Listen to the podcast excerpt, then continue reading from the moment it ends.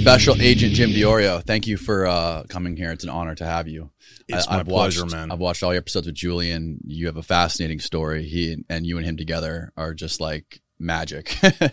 Awesome. I appreciate it, man. And it's an honor to be here. I listened to your stuff and I think it's absolutely incredible and inspiring for me. Thanks, man. I appreciate that. Um, for people out there who don't know, give me a brief background on your history of the FBI and even before that.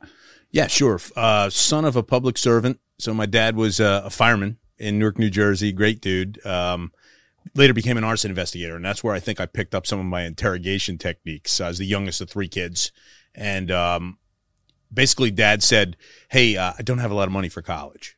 So you're gonna have to figure something out. So I became a decent baseball player, got some offers, Seton Hall University, signed to play there, and then West Point came calling and um, the, my grandmother, my Italian grandmother, answered the phone and took a message from the West Point baseball coach and only relayed to my dad, "Hey, the Army called." So that was the message, and I was 17. So my dad's like, "Hey, look, I did that. You're not doing that." Then we realized it was West Point. Went for a visit, fell in love with it, and then went to West Point and uh, had a great four years there. Met some unbelievable buddies who I'm still tight with to today. Um, played ball there, studied there, went to the Army um, became a, combat arms officer and then later an intel officer, uh, serving overseas on several different deployments, um, mostly intel work, which was fascinating to me. Um, I knew that was my niche at that point, and then continued on in the role of an FBI agent, where um, was recruited by both sides. So was recruited by the agency, recruited by the bureau.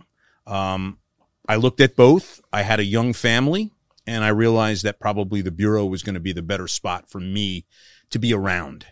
And as it turned out, the irony of the whole thing is I spent probably more time overseas with the bureau than I ever would have spent with with the agency, um, based on kind of my, I don't want to call it a pigeonhole kind of thing, but when you become um, a respected interrogator, they're going to send you to the places where interrogations need to happen, especially after 9 11. So I spent the better part of 20 uh, in the bureau, loved it. Again, great friends, great contacts, and a a, a, kind of a Hollywood type career. I just loved it. And when it was time, I knew. Um, got out, thought about going to work for some people, um, you know, kind of exclusively, and then said, why the hell should I do that when I can work for a lot of different people and continue the impact? And so that's kind of where I'm at today is continuing the impact through a small security consulting firm and, um, married, uh, second marriage, first marriage, still good friends with her. Uh, two kids just didn't work out because of the way things were going in my career. Um, inherited three step kids who I love. And I had my first grandchild on April the 1st. Oh, congratulations. So, so Big Sal is here. Nice Irish Big kid. Sal. Big Sal's That's the awesome. man. So, um, so that's kind of, as I sit here in front of you, that's uh, where I'm at. And life is good.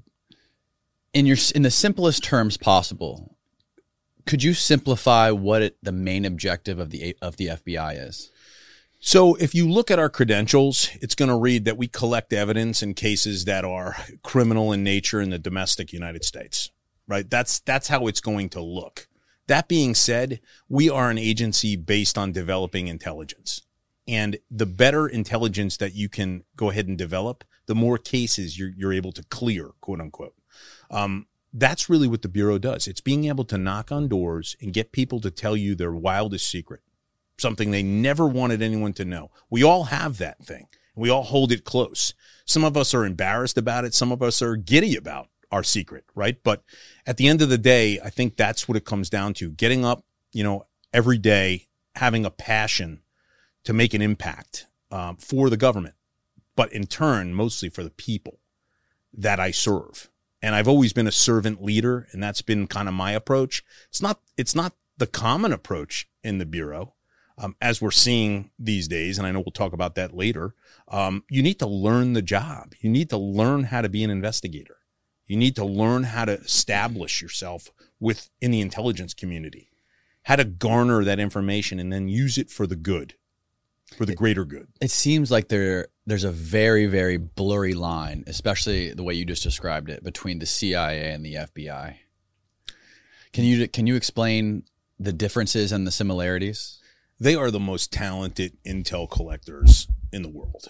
Um, and pre 9 11, which was a huge wake up call for the intelligence community, it was a huge wake up call for all of us, you know, as American citizens. But we realized that we weren't communicating together or working kind of dovetailing and collaborating on casework. We were kind of competing.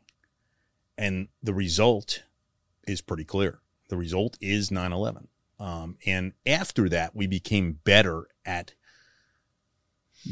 collaborating, but more so looking at individuals as individuals, as opposed to, well, the agency is that way, you know, or the FBI, the Bureau is that way. We became, hey, Jim and Joe are working really well together. They serve for competing agencies, not the truth. And they're able to collaborate with other federal agencies, the IRS, you know, ICE at the time, the newly formed, uh, you know, Department of Homeland Security. So um, I'd say the blurry line is really simply domestic versus international and their ability to long term develop hearts and minds overseas, where we are more responsible for the crime pop- problems in our areas. And you're seeing results now with the inability for local local law enforcement and a lot of times has their hands tied. The Bureau has become an agency of those just trying to get to the top without learning the job my opinion, but I think there's many that would agree with me. Uh, even current FBI agents would would agree, and most of us who are retired can't believe, um, you know, some of the decisions that are being made or not being made at the at the top. Mm. And if you think about the political appointments that go hand in hand together with the bureau is a 10 year appointment, CIA is a 10 year appointment, right? It's supposed to be apolitical, but they're political appointments and they don't come from within the ranks. I can't remember the last FBI director that came from the ranks is Louis Freeh, who served in the mid, actually the early to, to late 90s. The greatest director in the history of the FBI, in my opinion. Really? Unbelievable. Just a people person. He was a federal prosecutor. He was an FBI agent before that, and then rose through the ranks as an FBI agent to become the director um, just inspiring. Just by being around the man, you understood that he had your back, but he also understood the way the job was supposed to be done. Mm. He stayed in his lane effectively, effectively stayed in his lane. And I think one of the problems now, correct me if I'm wrong, is it seems like every uh, time there's a new president, there's a new head of the FBI and the CIA. Very true. How, how why does that happen?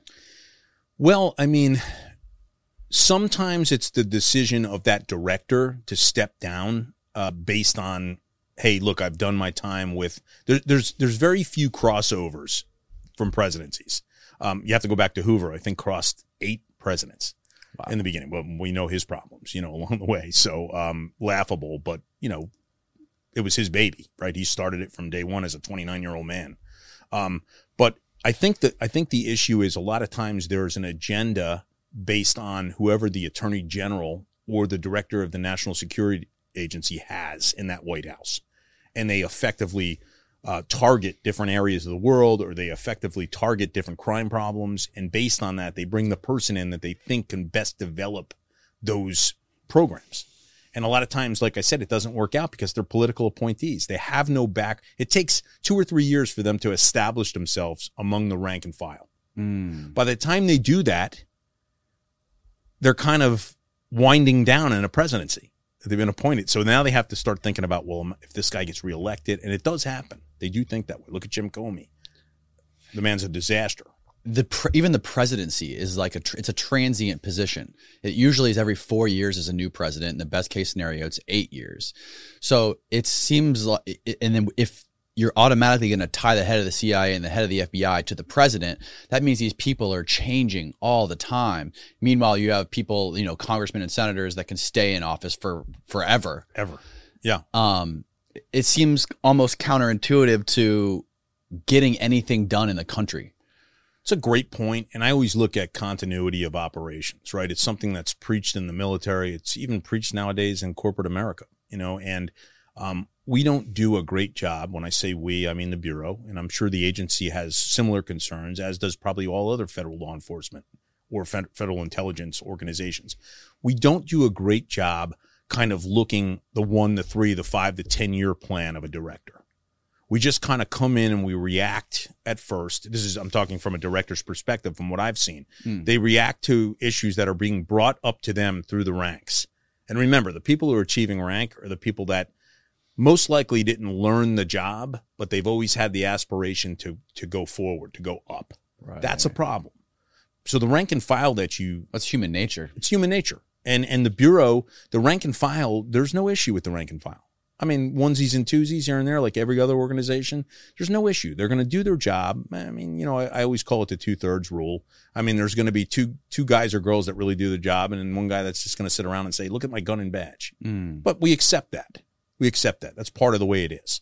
My point is, um, I think there's not enough time placed on this rank and file agent by the director to say, what does that person need? Not all this bureaucracy and trying to please different agendas on the House or on the Hill or in the House or what the president wants or what the attorney general wants. Let, let's, let's mold the bureau into what it's supposed to be. Establish and collect evidence for crimes against the United States of America. That's it. No political agenda. We shouldn't be out there preaching prosecution or preaching non-prosecution as the Mm. director of the bureau, as we Mm. saw clearly in the Clinton case, in the Hillary Clinton case, Right. the summer of 2015. you know, I mean, Jim Comey, disastrous, and we've never really, we've never taken a step forward since that. And I, we can talk about some solutions that I think, you know, it's, of mm-hmm. course, it's just the Oreo, you know, but I, I feel strongly about some of these solutions, and who knows. Maybe down the line one day I'll get a chance to to to put those into play. Yeah, it seems like there's a, a conflict between getting results either politically or trying to hit milestones with whether it be climbing the ranks or or budget hitting a getting approved for budgets similar to how cops have quotas to get tickets it seems like there's a conflict between actually trying to serve justice and just get results as in as if like to service your bottom line rather than to provide justice or to get justice to the people that deserve it Yeah, I think you make a great point there. And I think a lot of it has to do with the changing agenda of the Bureau, which is very no longer a responsive agenda. It's a reactive agenda. Okay, all of a sudden we healthcare is the issue this week or this year. And you're going to get Mhm. preached at by every FBI supervisor. We need to make some more healthcare cases, regardless of whether or not there's a need. That's the focus of this new attorney general, this new U.S. attorney that just was appointed by the president in the district of New Jersey. Or, hey, you know what? This week it's going to be uh, mortgage fraud. So we got to get cranking on mortgage fraud. Hey, you know what? If we do well on mortgage fraud, there's money that's coming in for new cars and for new uh, travel and to be able to go to seminars. That should not be driving the, the FBI. What should be driving the FBI is a view of your area. And there's 56 field offices in the United States. okay And then there's another 20 plus what we call legats, legal attaches in different countries. By the way, established by Louis Freeh, the greatest thing that ever happened to the Bureau because it gave us the opportunity to talk hand in hand with the CIA every day, right? And, and those ambassadorships that are important to hmm. how we go about doing our business and how we go about making cases. So if you think about those 56, each of those 56 field offices is represented by a United States attorney who's an appointed official. And that person has an agenda to move forward. Look at Mr. Christie. Look at Chris Christie. He What's was the U.S. Chris att- Christie? he was the U.S. attorney in New Jersey. There was never there was never a goal of just being a great U.S. attorney and looking at everything that around him and looking at the crime problems. He focused on political or public corruption, what we call public corruption, Mhm. because he knew if he could make a stance on public corruption, it would be a platform that would launch him to the governorship. And ultimately, he thought he was going to be the president of the United States. Mm. And then we saw him kind of cowering behind Donald Trump on the stage when he didn't get any appointment. And he claims that it has to do with Jared Kushner hating him and because he went after Kushner's. He didn't do shit. We're the ones that went after the Kushners. We're the ones that went after Torricelli. We're the ones that went after every political, you know, corrupt, corruptly political figure in New Jersey. Not him. Hmm. He just stood there and had results based on his rise to the top. So that in itself is an issue. If you think about, hey, you've got a, a politically motivated U.S. attorney, you've got some politically motivated people at the top of the bureau. It's a bad combination. Hmm. Could be devastating, and we're seeing results of that. What do you think is going on with the whole Trump raid? How did this all happen? And how how do you think it's real that the White House had no idea and then Biden had no idea? Is that possible? how, how close is Biden is the president to making calls like this? Well, I think you got to look at this president, but somebody knew, right? So I'm just not sure if this guy has the mental capacity to to digest and analyze. Mm-hmm. Um, but yeah, somebody there knows. Th- there's no doubt in my mind about that. Um, uh, to have to have a sitting attorney general bring this to a federal judge and say we have enough for a search warrant, we have probable cause that establishes this crime, which again, we'll never see that affidavit, which is what we need to see in order to establish what the charges were potentially going to be. We're going to see this. Here's the inventory of what they took or what they didn't find, whatever. Now, in order to do that, you have to convince a federal judge that, in fact, you tried everything else in your power in order to get these documents that they needed. And I'm very cynical about the fact that if you're a good agent, if you're you're an agent who can walk in and say, "Hey, look, you know," and this is the way I would approach it. Look, let me tell you something. I've got this subpoena forthwith, which means I can't leave here today without these 11 documents. And I have a family, my kids playing little league. I know I know how to kind of work it and get the feeling, put the finger on the pulse of that attorney that's representing the Trump family and say, "Are we going to get these today?" Or or do they are they are they there? Am I barking up the wrong tree? It, didn't we ask for these before? I just want to know because I don't want to waste a lot of time. That's the way to do it. Mm. But the fact of the matter is, they wanted to make a spectacle. When I say they, I'm not sure which side it was. You know, I've, I've. What do you mean by that? Well, I'm.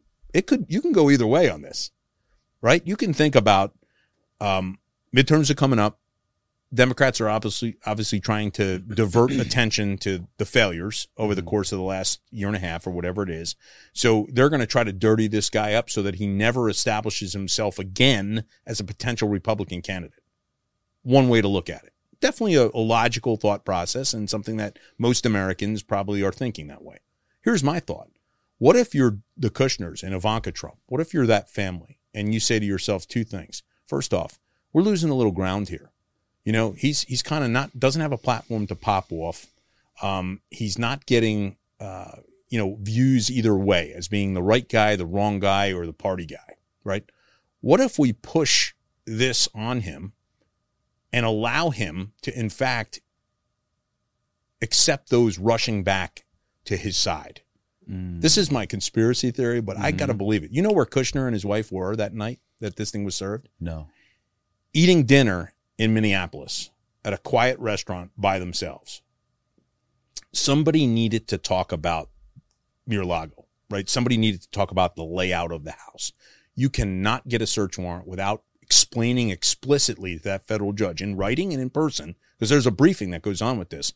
Here's what the house looks like. Now it's like, like 108 rooms or something crazy. Right. You got to know. Insane. You got to know exactly where this stuff is, what the house looks like, what the veneer is, what the paint is, what the stucco walls look like. You have to know that. Who the hell, besides Secret Service, who the hell else is going to know? Family members. My conspiracy theory: Secret Service never do that. They would so never do that. There's a rat on the inside. I do, but I think it's a it's a it's a pointed rat. And we're you know it's somebody that made a decision, a conscious decision. I can't tell you how many times I've heard that there was no talking to him. The daughter would go at him. Ivanka would go at him about keeping his mouth shut, stopping the tweets. Just settle down, relax. Nope, he knows better, right? And and I'm not a I'm not either way. I'm not a supporter, I'm not a hater of Donald Trump. You know, I think we need to find the right mix for a president who's going to take us to the next through the next 10 years. I worry about my grandson, mm-hmm. what it's going to look like. But I think they figured out a way to kind of do both. Quiet him down, and at the same time give him a platform to discuss going forward that look at this they found nothing. I'm not charged. They tried with the january 6th they tried with the impeachment. Right. they tried with this search warrant and they can't get me.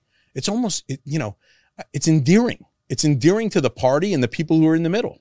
Yeah it's weird. it, it, makes it almost makes his base just ju- run to his side even more. It, it seems like it helps him more and i think if anything that it's just gonna solidify any decision if he was ever on the fence to run for president again. I totally agree. And and that's listen, it's out there and I probably have, you know, buddies in the bureau that are like what the hell's the matter with you, but they're thinking it. They're mm. thinking it because and, they know what it takes to get that warrant. And in his statement, I think he said that they the FBI demanded that he turn off his security cameras. Get his attorneys couldn't be there to witness it what else? There was a bunch of uh, crazy things. Why would they ask to turn off the security cameras? And then they cracked the safe, and there was nothing in the safe except his passports, which they took. Which they took. You know, what you could have asked to be turned over and reviewed and have a judge look at why are we asking, why are we taking these passports? Why are we preventing this man from traveling overseas? What is mm. the reason? And now he's suing the DOJ, right? And he should. You know, he should. That's ridiculous. We didn't take passports from some people that were known criminals. We left them with their passport. You know, I mean, it, Yeah. it, it makes no sense to me. Um, you, you know, there, there's a lot about this that just reeks of, you know, worst case scenario corruption, uh, best case scenario poor Mhm. judgment. So he's talking about some sort of watchdog or something that he wants to get implemented. Some somebody that sort of like watches it. I don't understand any of this. I'm sure Julian would know, know what it means, Um, but yeah. he wants to have some sort of person in place to monitor whatever whatever they have at the DOJ or whatever kind of evidence or whatever the documents are to make sure that they don't release it to the public or to make sure only the right things are released to the public. But he, I think he's suing for this specific reason. Yeah, and I, think that's probably the right move because you're not sure who's you, you, anything that doesn't go hand in hand with, um, I shouldn't say hand in hand, but anything that's questionable that can question that can that can be an issue for national security, can be an issue for his own personal security, can be an issue for anybody within his organization. Needs to be closely monitored, closely scrutinized, and then redacted if necessary. Mm-hmm. I mean, we do it in the military. You know, we do it in the military. If we're on a special, uh, I mean, Jack Carr is a perfect example. SEAL Team Six guy uh, wrote a bunch of books. If you listen to his books, it's funnier listening to them. It's and they're great books, and I love it. Reading it, you don't get the true thing, but if you're listening to the book, every other like in a paragraph, maybe every ten pages, it's, and there they were in redacted. And the guy hmm. just says redact it. So because you know the Navy hmm. reviewed it and said no, you can't share this stuff. But it's kind of a similar deal where you, and I think that's what he's calling for. Hey, let's make sure we're not redacting stuff that's going to be meaningful to the actual explanation of why they tried to get this search warrant and why it failed. So it's almost like an inspector general role, which I'm a full proponent of an IG in any organization because I think it's somebody that doesn't have sides, that's independent. You know, outside even independent prosecutors are not independent. Let's face it; they're brought in as a as a hired gun Mm. you know so but if you have a true inspector general that's going to come in look at the problems look at the problems with this case look at the problems with other cases look at the problems with a program that national security or the fbi is running and say look here are the four or five things you need to get right you're not doing it right and i'm being as objective as i can with you stop being you know do this the right way. Get it done. I think that's what he's kind of calling for and, and you're always confused with any messaging that he bring he puts out. And I think it's Always. it's also ex- almost comical that the FBI can raid Mar-a-Lago, but no one's saying anything about raiding anybody to get G- Ghislaine Maxwell's list. isn't that the truth? How powerful would that list be Are you kidding me? right? Like I mean, that how, could expose everyone that's anyone. Yeah, You know, I mean, yeah, and I I mean the fact that she, the fact that they hammered her, and I know that for a fact, hammered her, leading into her ultimate plea and her ultimate, you know, sentencing, um, and she never provided that information. That's that's some scary stuff. That's some scary stuff. But never, never did we try to say we need to get this stuff. It needs to be there. Never. I can tell you that for a fact. They never pursued that. They thought they could flip her. They had confidence in themselves to be able to say, "Oh, we're going to get her to tell us what she needs." No, she's not. She's a hardened person. Do you think there's She learned from somebody the above that someone that that is above the FBI or the CIA that's saying like don't press on it. Just leave it alone. We have a plan. Like it could it could somebody come in and sort of like take the reins away from I do believe that. Really? I do believe And that. who what kind of person would that be? Who would be the one that would do something like that? So, so it's a mix between DOJ proper, so your attorney generals and your, you know, U.S. attorneys, and it's a mix between them and the hierarchy of the bureau, for the good of the country, for the good of national security. Mm-hmm. Listen, like like the big thing. One example of it is this: we are not allowed, and this is the other thing that's crazy too.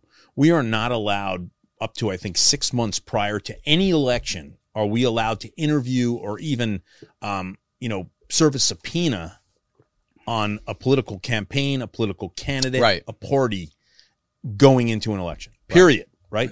Fact of the matter is, they they borderline this to the day, serving this search warrant to the day. Yeah, that's pretty fucking Somebody's wild. thinking about that. That's Somebody's looking at a calendar and saying, "Well, we can't do it on that day, so we have to do it this day, this day, this day." You know, that's sinister shit. That's not just following the evidence. I'm not following the evidence on that. I'm making a statement.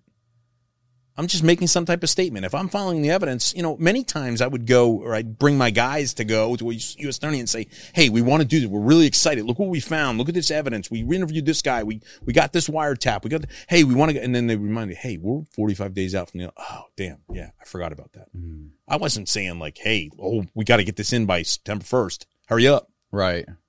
Never. It was always follow the evidence. That's what we're missing. We're missing that factor, and somebody's pushing those buttons at the top. How much?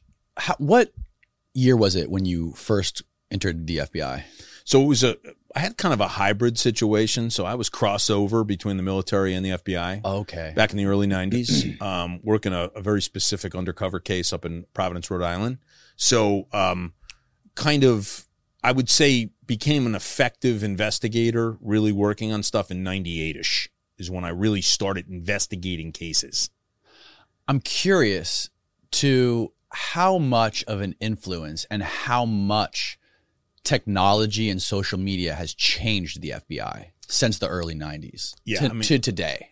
Well, I can tell you it's probably our greatest investigative tool, and I'm probably giving up information to to bad guys who are like, "Shit, I'm going to head and uh, erase my my profile." But honestly, it's people don't care, right? Because people are exposing or people are trying to get the acknowledgement from others and, and the validation by saying, look at my life. Look how mm-hmm. wonderful my life. And it's proven, right? You see mental health issues are yeah. based on social media. Well, it's just, so, so they can't help themselves from posting associations. Hey, I'm, you know, here's my friends. I can, it's one of the greatest open source tools in the history of the world because I can go in and figure out that you and you and me and you, we're, we're connected. Why are we connected? Well, here's another one's connected. You can comment on something. Oh my God, there he is. Mm. I use that to today. I use it today. It's the greatest thing ever, right? So it's caused a couple of different things. First off, it's caused laziness from what I said, getting up and knocking on doors. That's the key to making a case. It's not review, reviewing social media. Oh, that's the way to verify, to corroborate a fact based on the fact, oh, you know what? Yeah, he was at that house. Look, he is. Here's a picture of him with a car, whatever, you know? So I think it's changed it in the way it's made this generation of FBI agents less likely to go out and confront. Mm and confront with evidence, confront with facts. First thing I'm going to do, if I'm going to go out and interview you, I'm going to know everything about you. Every question I ask you, I'm going to know the answer to. Because at the end of that time, I'm going to be able to go ahead and put a, put a meter on you and say, yeah, pretty much he's 70% there. We got it. Or I'm going to say, this, this person has not told me a single thing that's truthful. Mm. And I'm going to know that. And the next time we meet, I'm going to throw one or two of those things out at you. The basis of interrogation is knowing what the person's going to say. Now you're explaining, you're kind of talking about the the the basics of social media, like yeah. looking at somebody's profile or their right. pictures or their comments. Right. But how much f- more access does the FBI or the CIA get behind the curtain, like going going down to the nitty gritty of tracking location? That's something that everybody worries about.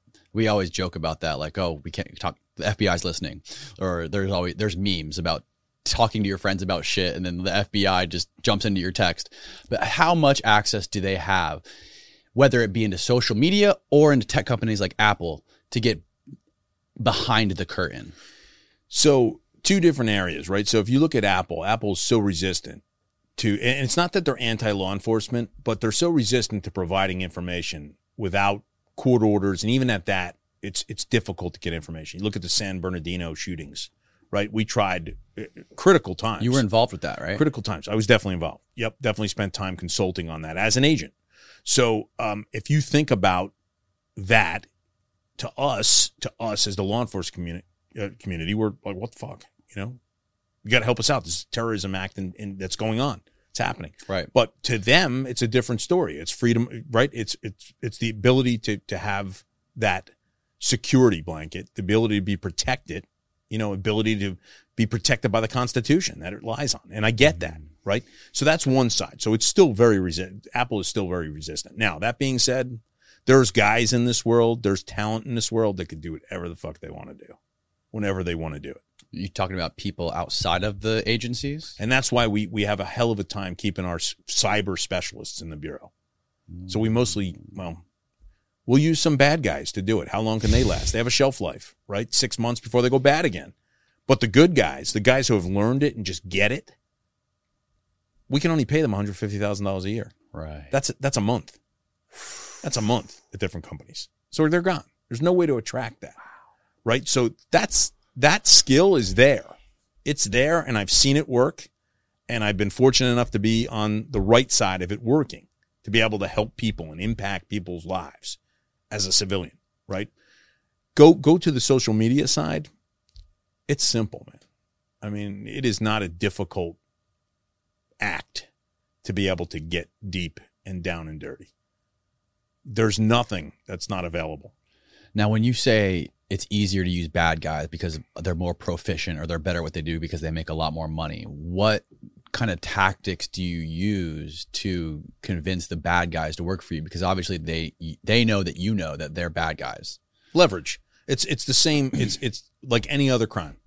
It's having leverage. It's being able to say there, there's not a lot of bad guys and girls out there that are going to come and say, "Hey, I'm a true patriot. I want to help." What they're going to do is say, "Oh my God, I'm facing 20 years in jail. I'll help. Mm. How long do I have to help?" It's always a negotiation. You want to choke them, but at the end of it, it's negotiation. Hey, listen, I'll help you with, you know, for six months, but would you stop looking at my stuff? That's so that's so crazy. You just stop looking at my stuff. Many plea deals are made based on that. Listen, we have this, this, this, and this, but we kind of are starting to look here. What do you think? Well, if I help you, will you stop looking there?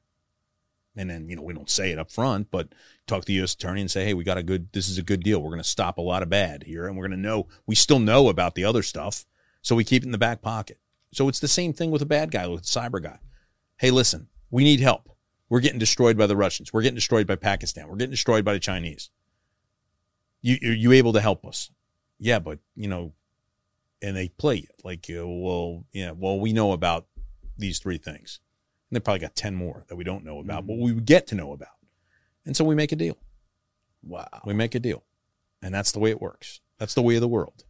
That's so crazy. It's crazy. So when it comes to just on social media companies aside, how much influence do, we talked about this before we started, but um, Zuckerberg was just talking about how the FBI basically came to them and said that there's some Russian propaganda going on with the Hunter Biden. This was during the election with, between Biden and Trump.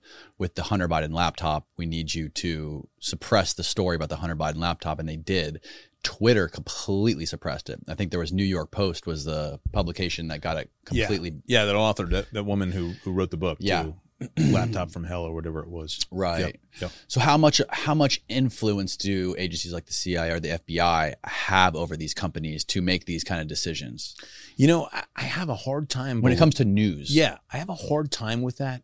You know, thinking about that happening because I have I have some colleagues, some former life colleagues who I've talked to about that who are in that industry. And I've said to them like, "Hey, I'd really like to talk about ways to kind of incorporate your world with my world. And this was back when I was in the bureau. Can we do that? And they were very reluctant to have those conversations, extremely reluctant.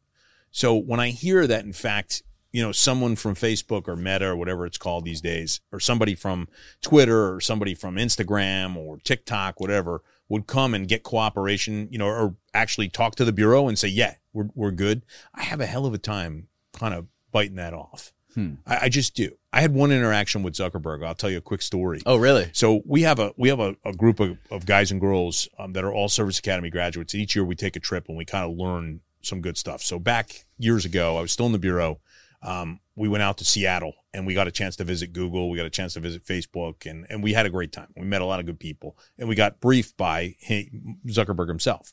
And everybody's telling me, Diorio, shut your mouth, shut your mouth, shut your mouth. I can't, I, I have a hell of a time shut my mouth.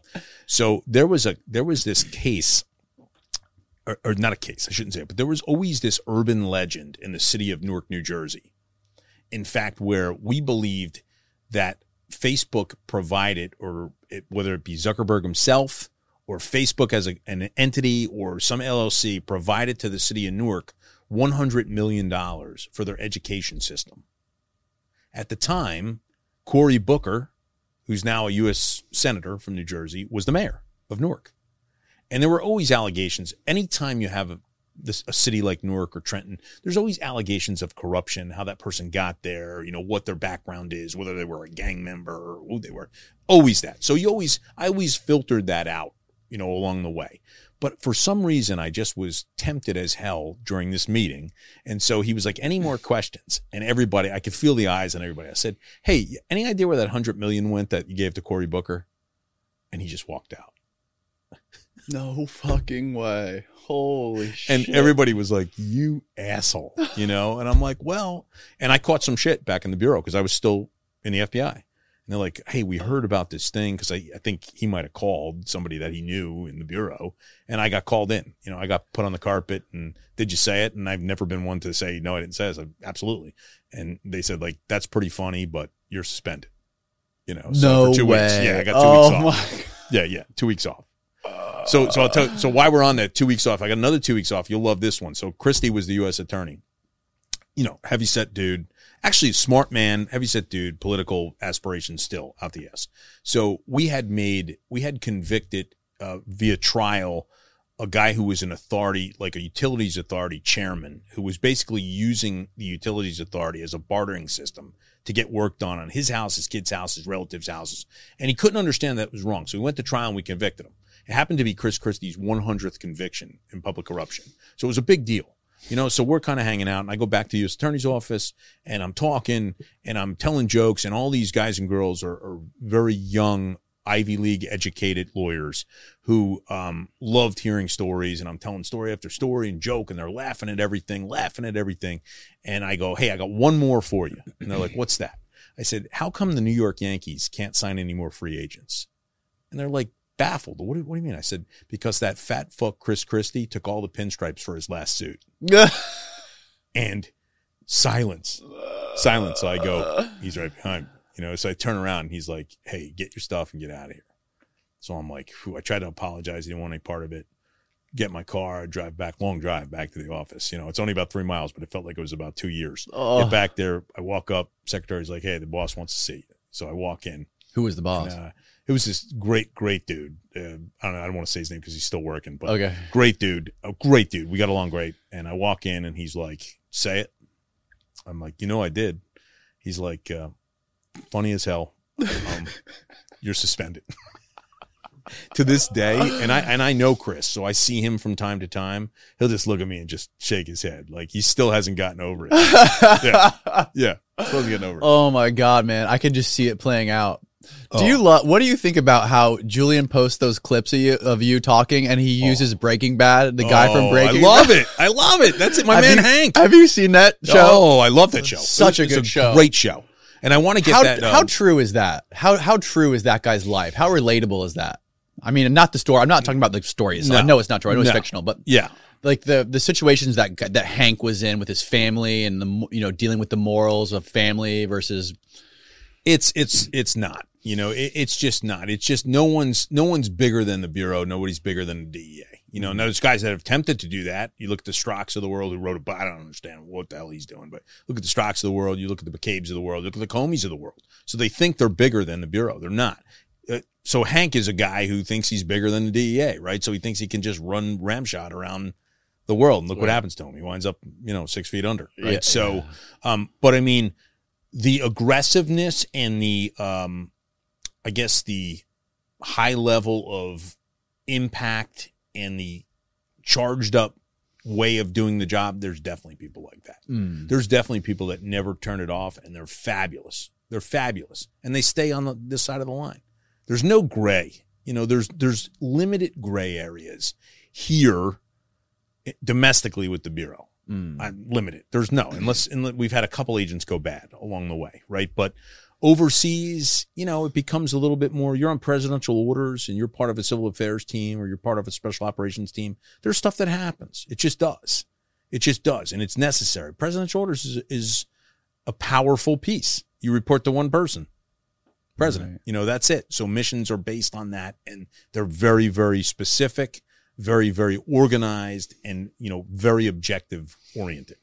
So a guy like Hank, you know, I mean, it's a great character. Amazing I mean, character. I love it. And, um, you know, he reminds me of myself in many ways, but definitely not, you know, in, in that form or fashion. Yeah. You know, Um, you worked on a variety of cases. Like not you worked on a, a lot of cases, a great number of cases, but you Yes. also worked on a wide spectrum of types of cases and crimes. Yes. Over your career, in your experience, what was the most difficult part of your job? Yeah, I think I think the big the difficult part of the job is being able to present to federal prosecutors logically and systematically your case and close it down, right? Close put a lid on that case and the evidence and say you must prosecute this. It's a difficult piece because a lot of times as an agent you get lost. You know, you get lost amongst, hey, this is exciting. Look, they they make movies about the job I did. They make movies about it, and it's that good. It's that good of a job. Once you get to the point where you understand what the proofs have to look like and how they have to fit into that federal crime, and not saying fit in like in other words, hey, we just manipulate them in, then you become a better agent and the job becomes less difficult. There's a lot of people that go through their career and never learn that.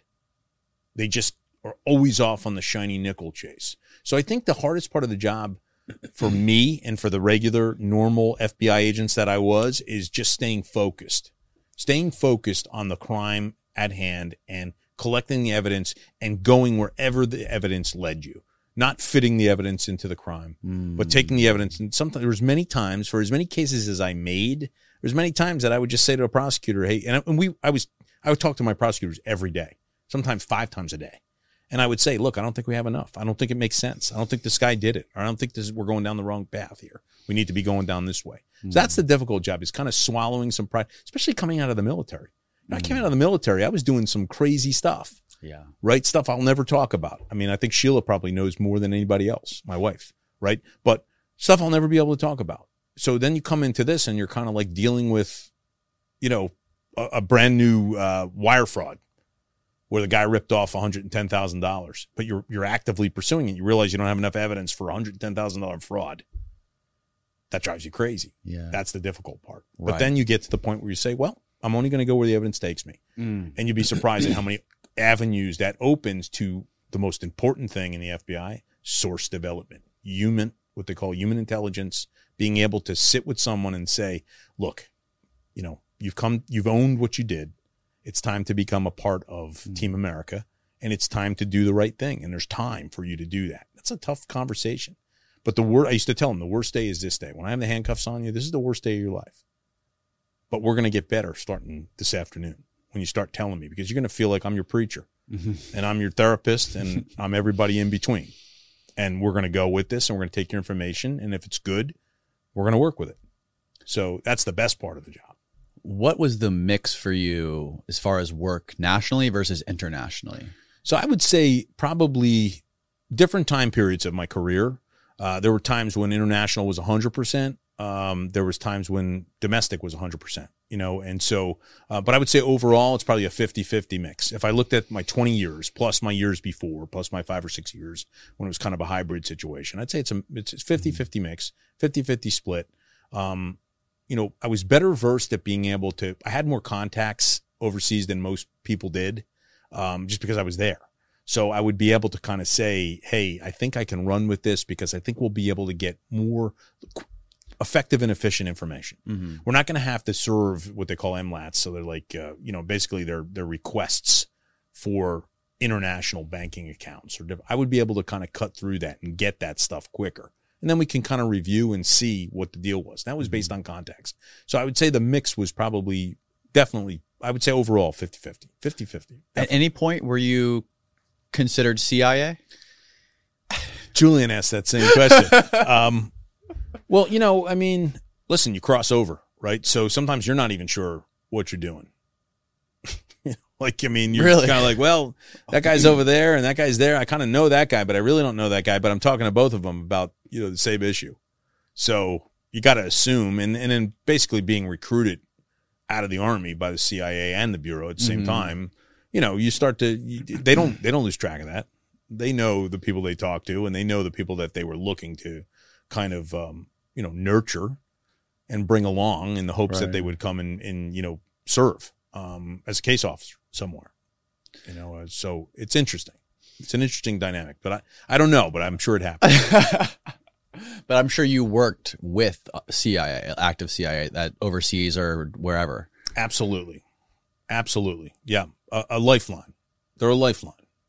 And this was was this mostly this was mostly post 9/11, correct? Mostly post 9/11. I had Okay. I, I probably could think of at least one job pre 9/11 that was totally different. It wasn't a terrorism based job. It was a it was a believe it or not it was a um, like a complex financial fraud case. Mm. Um, and so we had some interactions there. Uh, public corruption will always kind of you'll see some things in public corruption where um, it it ties back to international you know accounts and or dealings. Right. Um, but yeah, after 9-11, it became all about um, following the money, you know, trying to reduce uh, the number of those here that were looking to do harm and then trying to decentralize those there that were looking to do harm. So that became the focus. Mm. And like I said, we started talking so much more and communicating so much better.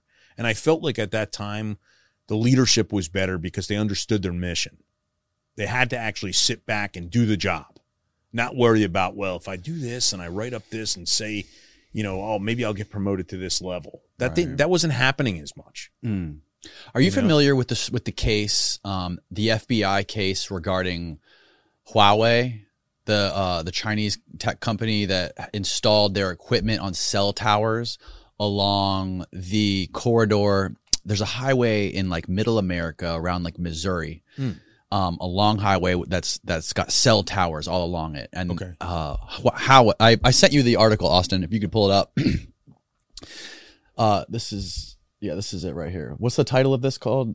Uh, yeah, yeah. FBI investigation determined Chinese-made Huawei um, equipment could disrupt nuclear arsenals. So basically, there's a there's a highway that goes along um, that corridor through like Missouri, Montana, which has cell towers that these the companies, the telecom companies that have the cell towers, they're just worried about their bottom line. So they got the cheapest, most effective equipment, which was this Chinese company.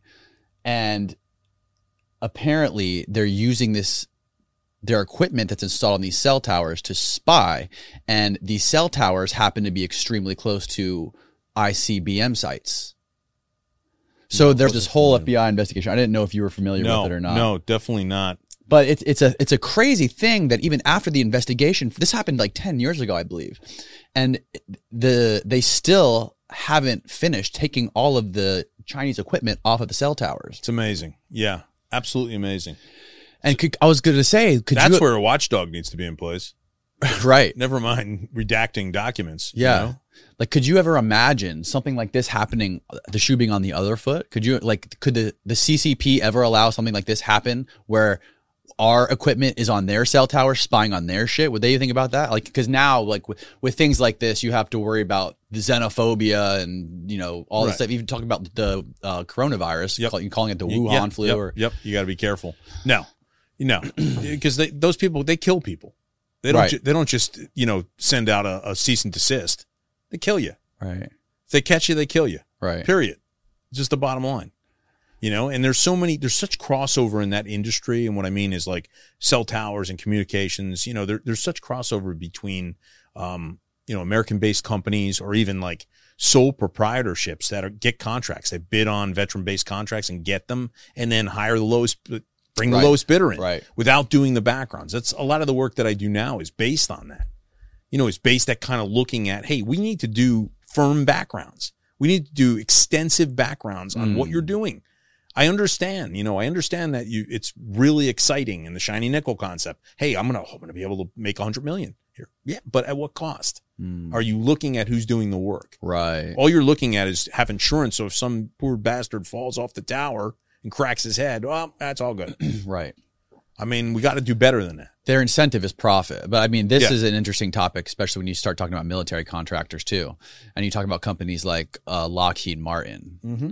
that are being contracted to do different things, like create weapons. And I just had a guy in here yesterday who uh, did this documentary called Phenomenon, and they talk to they talk about these like the U all the UFO things that have happened around Yeah. through the history from like Roswell to to now. There's been a ton of them, and uh, I don't know if you're familiar with the story of Bob Lazar, No. who uh, so Bob Lazar. I'm gonna fuck this story up. So all of my followers who are like the UFO enthusiasts, I am too, but I'm gonna fuck it up either way because it's a very complicated story. Yeah. Bob Lazar was working for Alamos Labs, um, created his own rocket propelled car for fun. He was like a genius in his early 20s.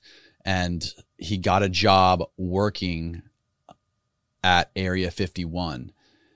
And they didn't tell him what it was for. And then eventually he got moved to another secret site called S4, which is off of Area 51. And what he was working on was an advanced propulsion system that was something that he had never seen that nobody had ever seen. Apparently, this is something they had been working on for decades. They had extremely high security. Nobody knew what was going on. Like there was so much compartmentalization. So he was working on propulsion. There was another team of guys that were working on metallurgy. Another t- team of guys that were working on something else. There was just tons of scientists all working on their own things. None of them knew. There was no communication to keep for secrecy Absolutely. obviously Yeah. for national security. Um, and he was working on this uh, propulsion system that was essentially anti gravity, something that we we couldn't even comprehend. Our scientists can't even comprehend today with the elements that we have on Earth. Um, not something that basically burns fuel and shoots it out the back, right? So it's like a uh, some sort of technology that what we were discussing yesterday is there's evidence that this stuff does exist. No one's ever admitted it. It's still being kept a secret.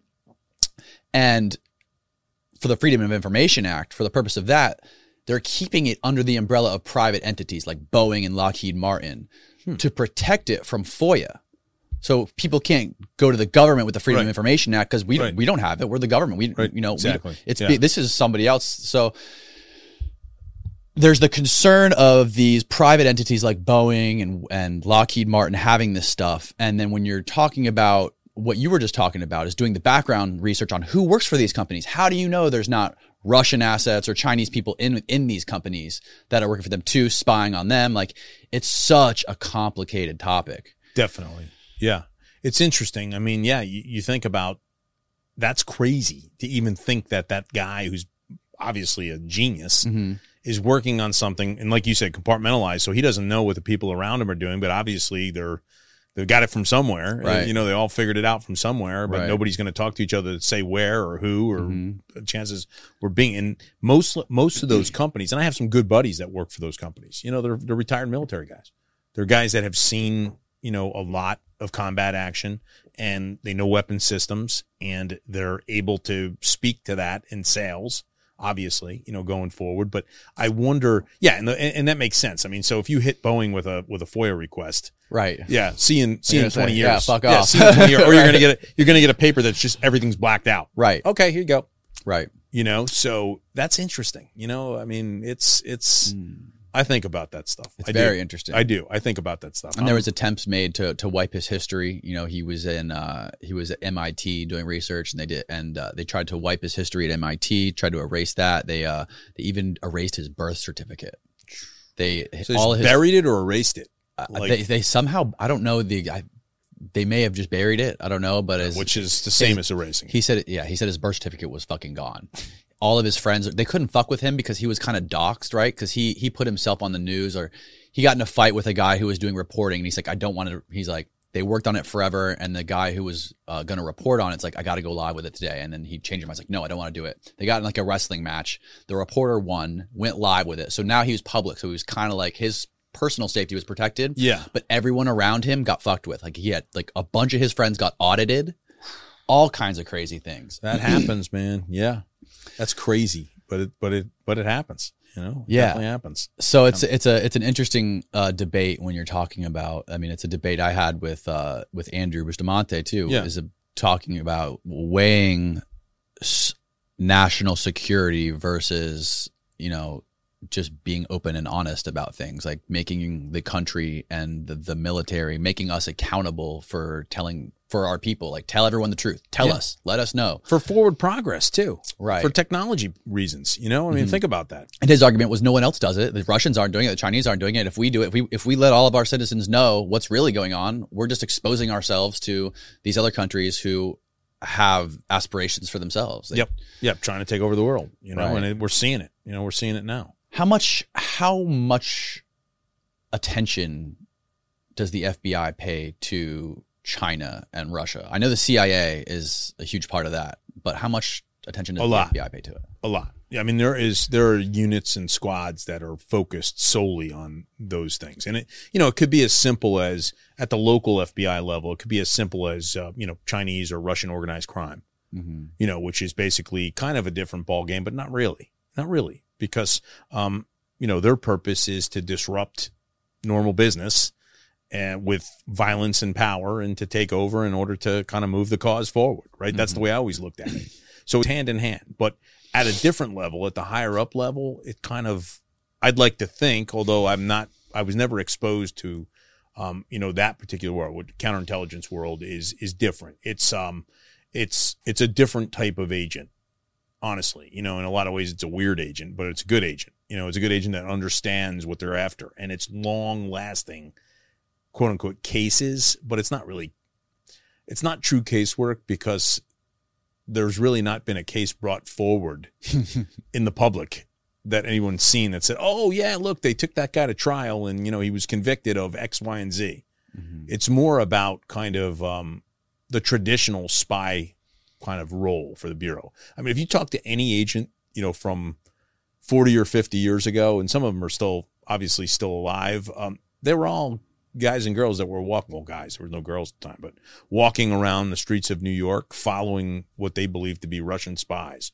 or trying to perform counter, you know, counter surveillance on people they thought were following them. That was, that was really the bureau Mm. in a nutshell for an extended period of time in the 70s and the, even in the into the 80s until the wall fell you know so i mean if you think about that type of attention at the time that was the thing to work that was the agent that everyone said man you know so john smith man he works russian you know counterintelligence whoa he's working spies. You know that was a big thing Mhm. right? Nowadays uh, nowadays i won't say that but there was a time leading up to 9-11 where um, the broken toys would kind of get put on those squads. Would get put on the counterintelligence squad. What do you mean broken toys? so agents that had issues right? Agents that hey you know uh, there's something going on at the house and we're not sure and he's Oh. not focused or oh my god that that guy fucked up. You know he did something stupid. Wasn't criminal. Doesn't deserve to be fired but send him over to fci you know foreign counterintelligence. You know what i mean? It's a place for him to rest to get his head back. Think about that. Think about that. Right? So uh, you can't tell me that there were clues and messages that came in from chatter and from even not being even not in a cooperative or collaborative relationship with the agency there was stuff that came in that might have got lost in the mix might have got lost and might have caused some of the things that happened i.e. 9-11 and and you know near and dear to my heart because i lost you know my my my current wife lost her husband in Right. the towers right so it it it hits home for me when i think back about how hard many of us were working throughout the different areas of the bureau and how it was always kind of a joke well hey he got put on you know counterterrorism or he got put on counterintelligence well yeah he's struggling at home he needs to be home for the kid by three o'clock not saying everybody but right. in my experience, that happened. So I often kind of wonder um, we had to rebuild that program from the ground up. When 9 11 happened, we took all our best people and put them on those squads. Wow. I had a guy in here who was a firefighter in uh, in the NYPD on the day of 9/11 and he Yeah. was under there was a hotel right next to one of the towers. I forget the name of the hotel. I think it was uh, I think it was Marriott, right? Marriott. Yep. So he was underneath the Marriott in the parking lot when the tower collapsed on top of it. Oh my God. Oh and God. he was walking me through everything from the sounds to everyone around him. He held on to a um, what are those big fucking thing, big round concrete pilings yeah, called? pi- yeah, the pilot. Yeah. He was holding just onto a piling piling as Yep. the thing collapsed. Yep. And he said it sounded just like he said he explained it. He said It sounded like I was on the tarmac at JFK with two 747s on each side of me with their backs facing my ears going full blast. I believe it. And um you know, I brought up to him that I you know, I there's a lot of shit that's screwy about 9/11. Like I don't think we're being told the whole truth about it. He didn't want to have any part of that conversation. He's like a lot of people say that. He's like anyone that says that, he's like he's like he, can't even participate in that Mhm. conversation. Yep. Obviously he has a lot of PTSD From- Yeah, from that without day. a doubt. Yeah. But there's a doubt. lot of people you know i know it's a sensitive subject to a people that were close to people on that day or th- were there that day but i get the sense that we're not being told everything about that day I mean, I'm sure there's things that haven't been shared for whatever reason. I mean, you know, look back at the the whole 60 page document About the Saudis? a- about the the flight schools, right right? And then look at what's going on now, where the the families, the 9/11 families, have been attempting to receive documentation, unredacted documents from the bureau with regards to the terrorists, the 19 terrorists' attachment to Saudi, in order to to finish a lawsuit. You know, to finish what I think is a reasonable and Mhm. and uh, winnable lawsuit. So the bureau has kind of dragged their feet on that, and finally were ordered to turn over, and still hasn't turned over everything Mhm. that they have. Now, I can tell you from my experience, I I have no doubt what happened because I was there. right Um, you know, just so just like this fireman, I I you know I I suffered PTS from from life before from my military time, right? Mhm. And and then it came, you know, 2001 didn't help. And then it came raging back 2010. I lost my mom and my best friend, my best friend to a suicide bomber in Afghanistan what and my mom of uh, Alzheimer's in the same month. So that kind of brought it raging back. But I can tell you for a fact, I witnessed number two hit the tower. So I came right over my head, basically, on a boat. I was on a boat in the middle of New, what New York Harbor. So, um, and you know, was on the ground when the buildings fell. So I heard, I, I heard those rumbles. I heard those sounds. I experienced those smells. I experienced the choking, um, covered with soot on my. I still have the vest that I kind of keep uh, in the corner of my office to remind me of what can happen. You know, if we're not careful. Um, obviously, I have a reminder every day, just looking at Sheila and her kids and her two Mhm. older boys. Mhm. Um, so, um, you know, I, I know that, you know, I, I know people talk about it and, and wonder about whether or not it was an inside job, quote unquote. Mhm. Man, that's a, if that's an inside job, that's the greatest military operation in the history of the world. right You know, it makes Pearl Harbor look weak. There's a there's a doc. I was just going to bring it up. Uh, there's a documentary called 9/11: The New Pearl Harbor Hmm. that goes really really deep into it. And again, there's fucking people who just have this idea in their mind that this was an inside job, and I'm going to find every peg that fits into the right hole to say this was an inside job. Yeah. But I watched this documentary, and there's lots of fucking crazy things in there. Like they interviewed the flight instructors from those flight schools, and they said the motherfucker that was flying the plane that flew into the Pentagon, that guy couldn't even that guy could not even pass basic flight training. Mm-hmm. There's no he said that there's no way like this guy couldn't fly a Cessna to save his life. There's no way he could fly this fucking jetliner at I think it was 60 feet above the ground at their speed it was flying when it hit the Pentagon. Yeah. There's no fucking way. Yeah. It would take an extremely skilled pilot with years of experience to, to do that. This is just one example. Well, he bounced it in. Did he? he bounced it in. So that's another thing. Like, Yeah. the, there's what? There's one video clip of yeah, there's that surveillance cam from from, from a the- gate. a parking gate, right? When that was it. That's supposed to be like the most surveilled building in America, like the Pentagon. There's supposed to be like 90 to 100 cameras on that building, and the, the FBI, I think, is holding on to a ton of the tapes, and they won't release. I them. wouldn't be surprised. Yeah, I wouldn't be surprised at that at all. Um, you could see the path clearly because the Air Force Memorial is now there. It's the three, you know, it's the kind of the Oh, jet really? symbolism of the jet. That's the path came in. Interesting story about that. It's the only area of the Pentagon that was reinforced with concrete back in during World War II time. The So area where the plane hit. They, That was oh, that's, a- that's another part of the documentary they just Yes. did. They said that they had just finished. I don't know how recently, but hey, just no, they had just redoing finished. that part of it. Yeah, and that not only that, but they they lined the walls, the interior walls, with like fireproof Kevlar or something, Hmm. something insane. Interesting. I mean, the original reason that they they stopped reinforcing back during World War II is because they they wanted to they, they had to convert the economy into the war effort, right? So the concrete became Right. valuable, Right. um, so they just stopped. Right. right? And then you know, I don't know when it was done again or when it picked up. I don't even know what it was, but after the fact they did it, Mm. obviously to rebuild.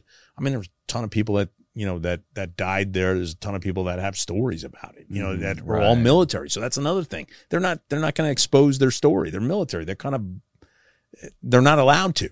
You know, and and the military's weird with that. Yeah. Did you see the thing recently with Trump at the LIV? You know the LIV Golf. Yeah, the, at his cl- at his club right up in uh. Basking Ridge at Yeah. the the Trump National. Yeah, Yeah, and there's Yep. tons of protesters uh, Yeah. for the Saudi because the Saudi 9/11. About there were there, I think there were 9/11 There's a lot of families. Yeah, Families my, my wife's friends, some of her friends, And they yeah. yeah. and they interviewed Trump and he said he goes, "We haven't gotten to the bottom of 9/11."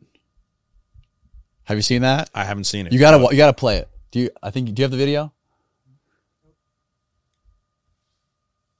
This is fucking. I mean, this is just something like I don't know why Donald Trump. I mean, obviously he kissed the Saudis' ass when he was president, right?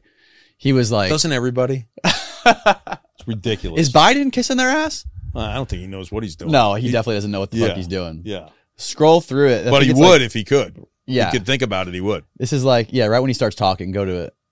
Well, just listen to That this. tee shot's awful, by the It's way. It's so weird. the steel wasn't enough, he said this when asked about the 9 11 families' protest.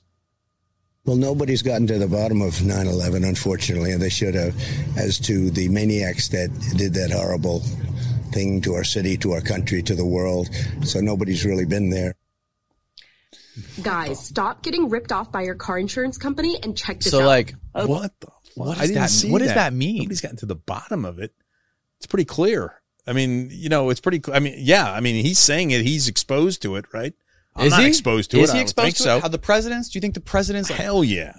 get everything? Yeah, I mean, look at you know if you if you listen to to Bustamante talk about how the president is briefed and kind of how the president is is really the client of the briefer, Right. whether it be Oh, CIA, yeah. you know what I mean. He's yeah. saying like some some presidents are like don't want to hear about this, this, or this. This is what I want on the front page, regardless of whether or not there's threats that are much more uh, realistic.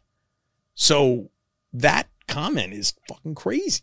By the way, he cheats at golf too. You knew that, right? Yeah, Julian told me. Yeah. Julian told me the story. Yeah, it's an interesting story. There's Yeah. three things I do I cheat on in life: my wife, my business, and golf. He actually now so, watch this drive. so I met a caddy that was caddying uh, for him when Tom Brady and he were playing at his club there, right? And he said, basically, Brady said, I guess Brady tells a story to a caddy who I was playing, who was my caddy that day. And he said, finally, Brady went over to the caddy that was caddying for Trump and said, listen, you kick one more fucking ball, I'm going to fucking crack your head.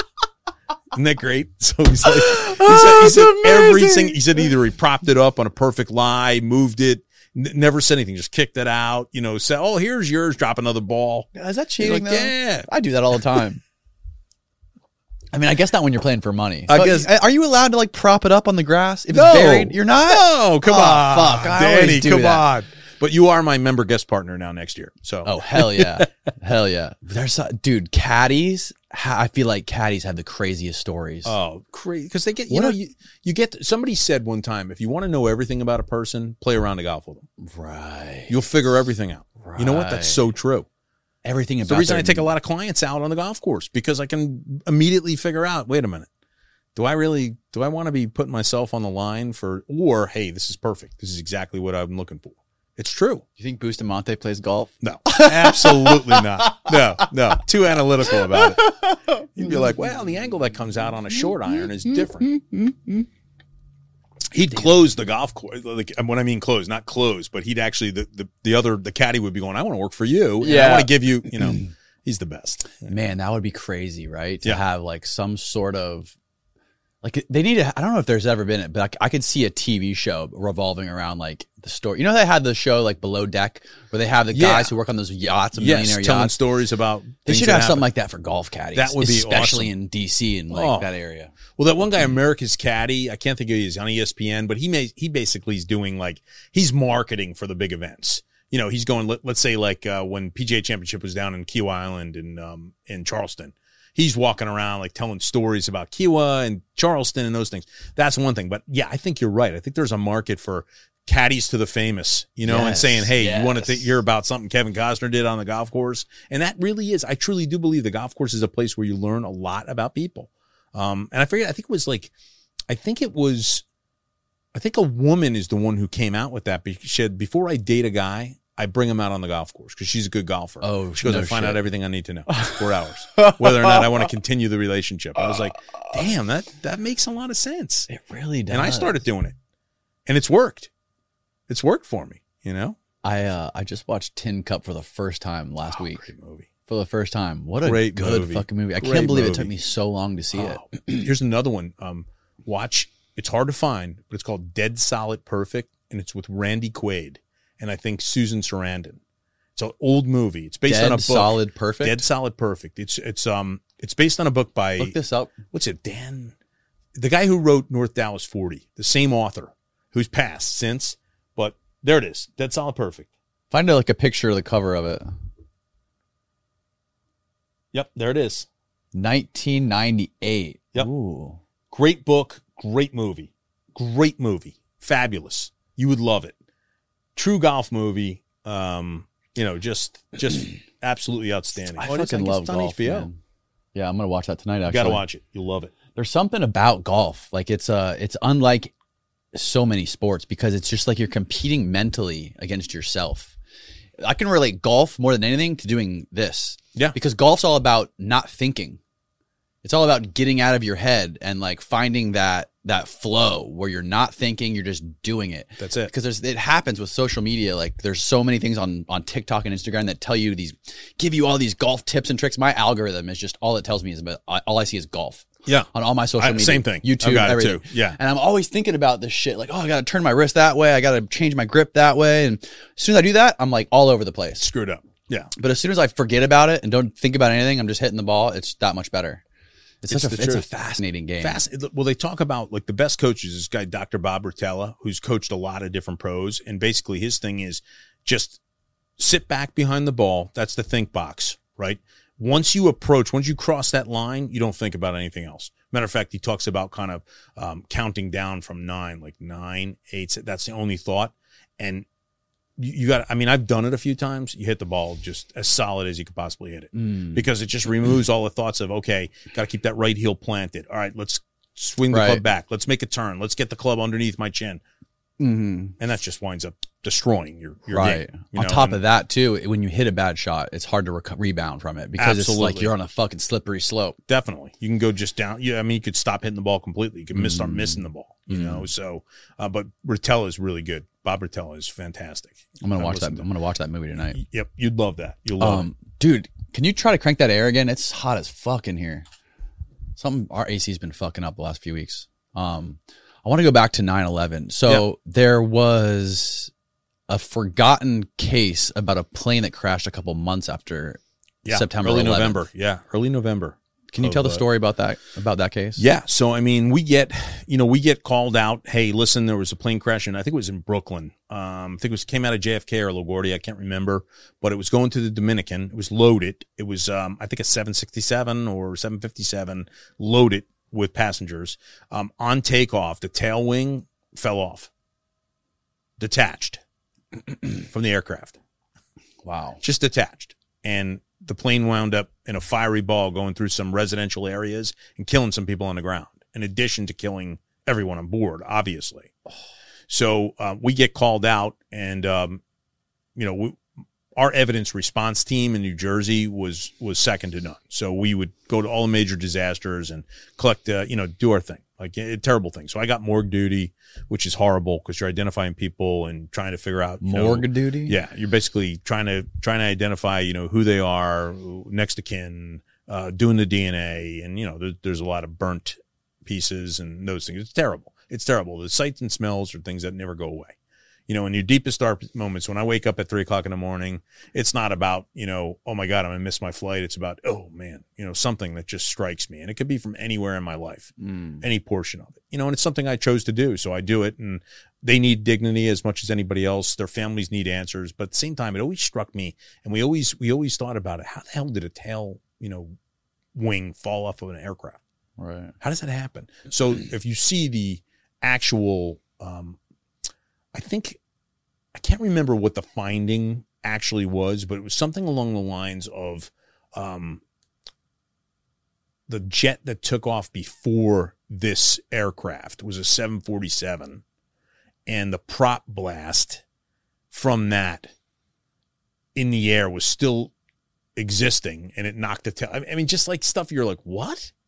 Like there's a there's a waiting like we all know we fly right? The fir- jet takes off. They they usually come out and they they make the turn as it's going down the runway but they're not sitting behind it when it lights up its engines and starts the path. Right.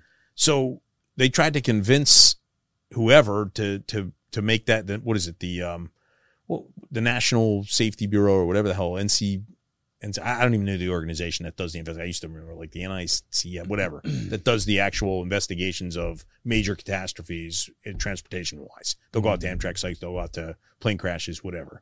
And they were saying, yep, our finding is that, uh, you know, the prop blast from that 747 in front of this aircraft knocked it off, That was your finding. loosened it. Yeah. How And long so- did you investigate that case? I mean, we just we went out and did the recovery and collected what we could and provided it to um, that organization, uh, you know, and then walked away from it, you know. And we, I know a lot of us were like, "Holy shit!" You know, it's it's two months after 9-11. Um, everybody's on edge anyway, and this happened, and nobody's taking a look to whether or not this is associated or affiliated. We never got an opportunity to look at cameras around the airport that evening or, you know, anything. Just kind of went away. Of course, the, the aircraft was in such major, you know, destruction. We couldn't put it back together like we did TW 800, um, which is the one that I still believe was, was shot down. You know, I still believe that. That was that the plane that crashed in Pennsylvania? No, the one that w- was crashed out over the ocean with all the high school kids that were heading to France for like um, a graduation trip off the coast of, of Long Island. It was like June 20, July 25th, 96 ish. Uh huh. Went down, killed all the people. And there was a, when we put it back together, there was a hole in the side. Really? Like, uh, and what the, what the, the finding was, was that the center gas tank on one of the wings blew up. So we actually interviewed, I think we interviewed every, every licensed and, and certified 747 pilot that we could find. I think it was every, I think we exhausted the list of interviews and to a man, all of them said that shit could never happen. You can't, it can't blow up. really? Yeah, because there's some type of device, there's some type of safety device that locks out that locks out that gas tank. You know, until it's ready for use, until they're ready to get directly into, you know, the system. So that's another thing. And there was like remember the journalist Pierre Salinger? He he's he had a report that there was witnesses to um, some type of ship that launched a missile and it probably accidentally, but they hit the it was a you know surface to air, which is a heat seeker, and so the the witnesses said yeah they saw basically saw something launched and then a flame like kind of a following flame trace from the gas tank and then the thing exploded in the air. So everybody said, well, that was the gas that was lit on fire that was now going down to the ocean that looked like a missile going up. So how how far off the coast was this? 13 miles off the coast of, what was it, Moriches, Long Island? Um, Thirteen Yeah. miles. Yep. Yep. So there was a lot of guys and girls that I knew that actually were out on that recovery. And they were like devastated by the stuff they were finding. They were able to put that plane back together. They were actually pulling seats. I mean, I don't, you know, I don't want to talk about it, but there was some horrific stuff that happened on that recovery. So the whole plane didn't necessarily burst into flames and burn to a crisp. There was still. Fell in two parts. Oh my god. So probably believe that there's survivors that survived the initial, and then, you know, obviously, who knows what the hell happens. I don't, I- you know, I've skydived before in the military, so I know um, you're prepared for that. You're trained. So if you're falling from thirty thousand feet with a mask on, you're prepared. You, you understand what it feels like. You understand the body position that needs to be in order to not break your neck or anything else that goes with that. You understand how to pull, how to react.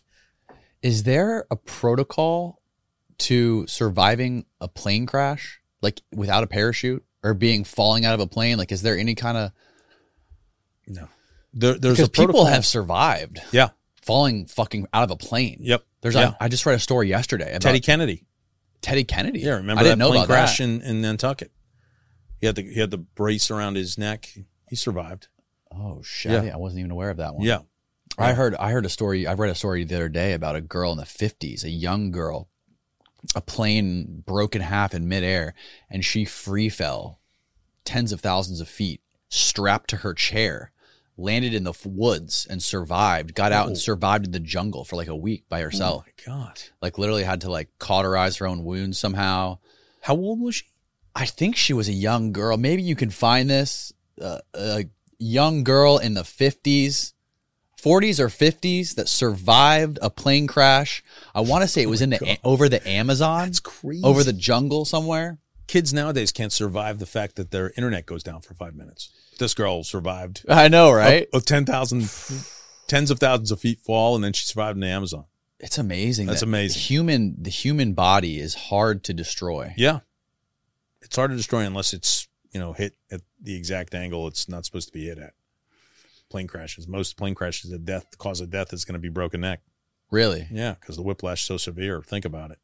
How You many from- how many people do you recover from a plane crash? like Every, that? I mean, everybody. You can recover everybody. everybody. Yeah. Yeah, everybody. Wow. We were accountable for everybody that day. Because I know sometimes when it's in the ocean, sharks are involved in it. 100%.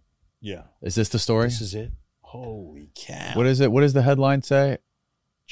How I survived? Is that no? That that can't be it because this girl was in the 50s. Would she still be alive? Let's Go down. See, let's see what it says. Go down. What does the sub headline say?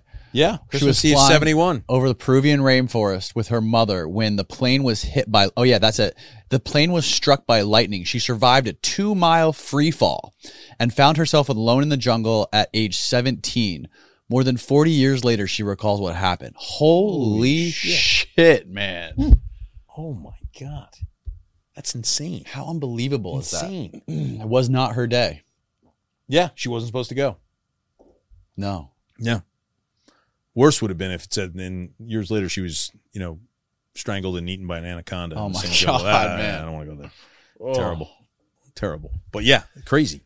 Yeah, but you, I mean, it's just, yeah, you'll, you'll find, you'll find everybody in the ocean. It's got definitely some different And so issues. at the conclusion of both of those cases, the the plane that crashed in the or in Brooklyn and the plane that crashed 13 miles off the coast, you guys found that there was no foul play or no conspiracy. that was the, that was the official finding. I don't know. You know, finding. I, I never believed either one of them.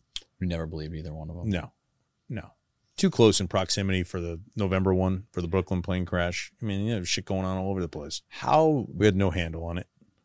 how detached are you from the final finding, and how how do you Once with we that? give it up to another agency, we kind of lose. Unless there's a criminal prosecution, Mm, we're removed. mm.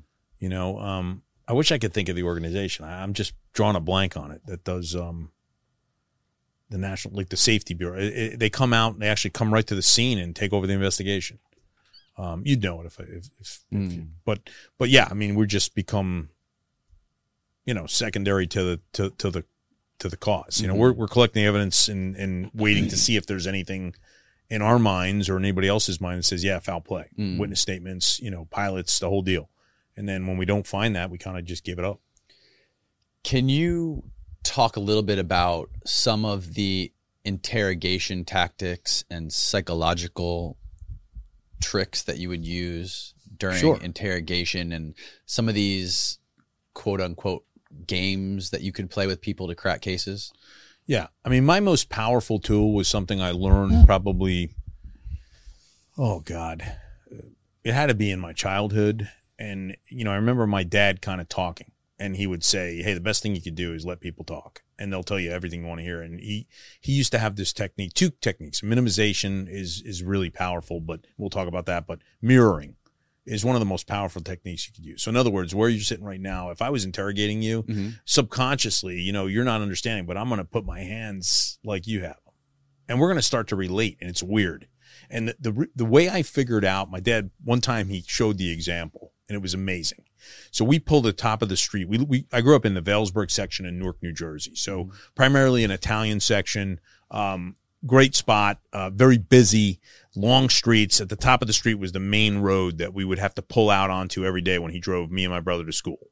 And so we would pull to the top and, you know, there was no traffic light. Um, it was busy and nobody would let you out, you know, nobody at all. And there was a port at one point there was cars stop. One car was going to actually go, you know, make a right on the street. The other car was going to go straight. and they kind of stopped for each other for a 2nd and the passenger in the car that was kind of slowing down where we need it to get across had it was the wife of the guy had her arm out the, the open window. So my dad quickly opened his window and put his arm out and he said watch this. And the woman looked and she just went to her husband stop. And they, they waved us to go. And he said that is mirroring. That's what you do. You just mirror what people do and they will go ahead and give you the benefit of the doubt. So I took that into interrogation, never having really learned true interrogation from my dad, but I would take the mirroring effect into interrogation. And I would begin the process of talking to anyone with just a silent period and just kind of mimic, not to mock, but just mimic what they were doing, kind of ape them, for lack of a better term. So if they were doing, you know, if they were leaning back in their chair, I would just lean back in my chair, you know, whatever. If they were like, you know, I would do that over the course of time. Then usually it would, you know, hey, um, what are you know, what are we here for? I just be like, what are we here for? Whatever. And and invariably you would get a you would get a bond. It's a weird dynamic. Subconscious. It's a weird dynamic. And then that kind of causes some discussion to start, which then gives you the ability to kind of work in the minimization technique. Now, there's all other things that people talk about, torture techniques and different things along the, and there's times and places, and I'm not going to lie to you that, that some of that stuff needs to be utilized in Right. order to get information quicker, in order to get information that's necessary. Um, but I'm not talking about, you know, everyday techniques. The minimization piece is incredible. And I'll explain it to like this. Um, let's say there's a, uh, a, you know, a child molester or a child rapist or something that you have to talk to. Disgusting. The worst crime you could possibly think about, right? The goal is to not embarrass and make that person feel, you know, take them off their, their pedestal because they come in like they're on a pedestal. Like, yeah, I could do this. Fuck you. You know, I'm not going to tell you about it. The worst thing you can do is, is, is kind of jump them and judge them in their head. Now you want to kill them is what you want to do, but you're basically not going to judge them because it's not going to get the open communication going. So you're mirroring a little bit, you're talking, and then you kind of can throw something in like, hey, you, you might have a picture of the little girl, or you might have a picture of the little boy, and you, you might want to just like look at it and say, eh, I don't know if I can, control myself either, you know, under your breath, something along those lines. And then you kind of see like, you know, now this is TV would make it look like it's 30 seconds. This can be over the course of a couple hours. You're kind of wearing each other down.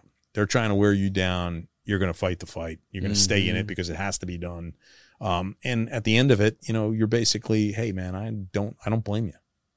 I don't blame you. I mean, little girl walking around dressed like that. I don't know. I'd be honest with you. I don't know if I can control myself either. You want to, you know, not easy to do, but you're kind of minimizing that activity Mm. with with a public official. Same thing. Like, hey, you didn't know, dude. You didn't know. I mean, you didn't know. You took you bartered the you bartered the utilities authority. Your daughter needed new windows in the house. You know, you told the guy, hey man, you know, if you put windows in my daughter's house for nothing, I'll give you the contract at the utilities authority. I love my kids too. I probably would have done the same thing. You know, I mean, what was I going to do? I mean, yeah, I can't afford new windows. I'm an FBI agent. Right. How am I going to afford that? Yeah, of course I got to do that. And I was all right. That's all you need. That's all you need is the opening there mm. right now. On the terrorist side of the house, it's a different story. You know, because overseas, true criminal masterminds, and I've dealt with a couple of serial bank robbers, you know, people who even on this side, but mostly the stuff I did, you know, in and around the world to kind of discover information or to get explanations or to develop areas that we needed to create as an objective, both in the military and in the bureau, had to be focused. It had to be violent and it had to be on point. And their belief system is different. They have no problem dying for their cause, Right. right? So you have to understand that. And basically, you have to work it through a system that kind of deals or kind of places violence with violence. Right.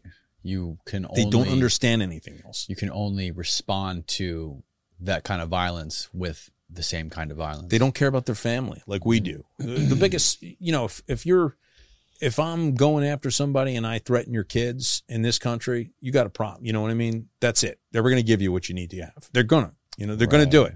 Hey, or bring in like even that guy I was telling you about, like, hey, I want to put your daughter on the stand and she's going to talk about how she got free windows for this.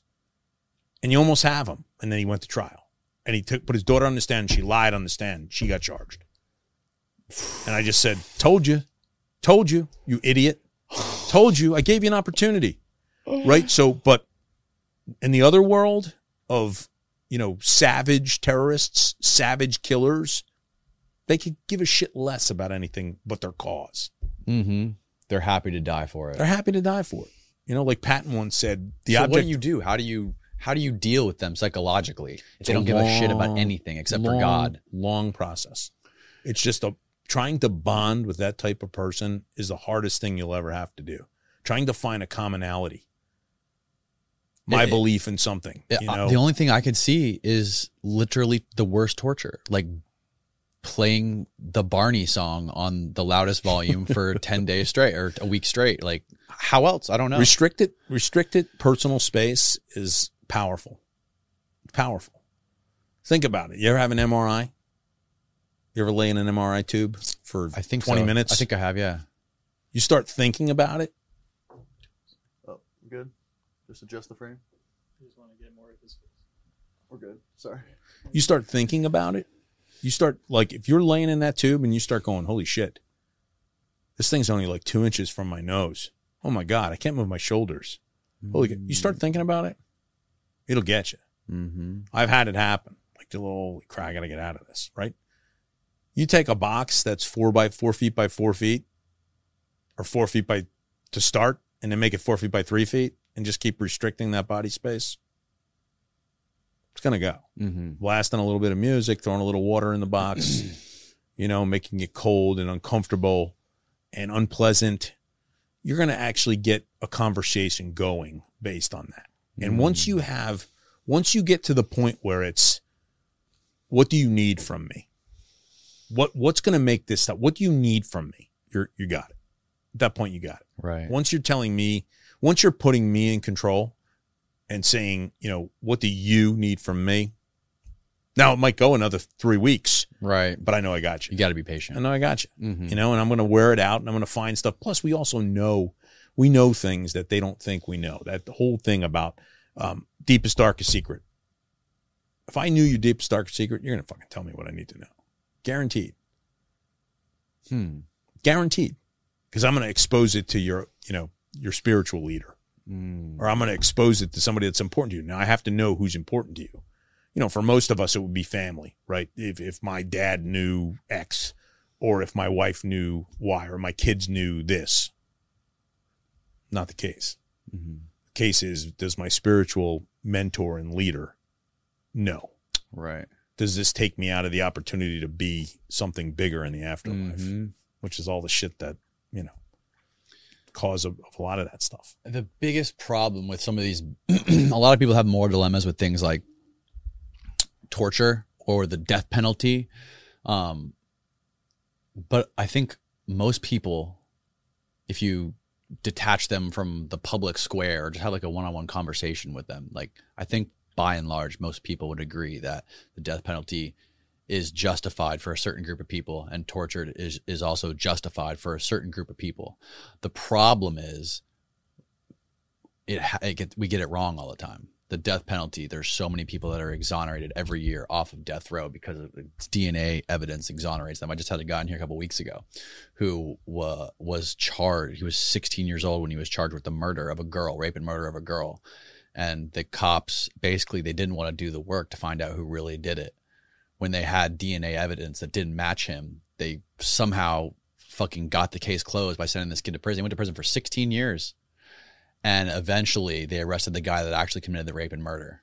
My God. And they got his DNA and he this guy had to fight forever to get a lawyer My God. through the um the Innocence Project. Yep.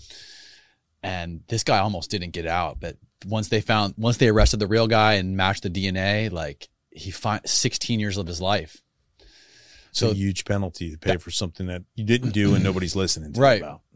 So that's the that's my problem with the death penalty is that we fucking put the wrong people on there. And then you it's the the combination of the justice system, the judicial system, they're they want to get as many people as possible to take the plea.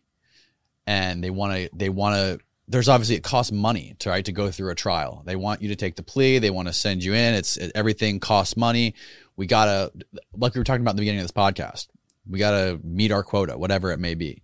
That mixed with these things like the death penalty and torture, that's where it goes wrong.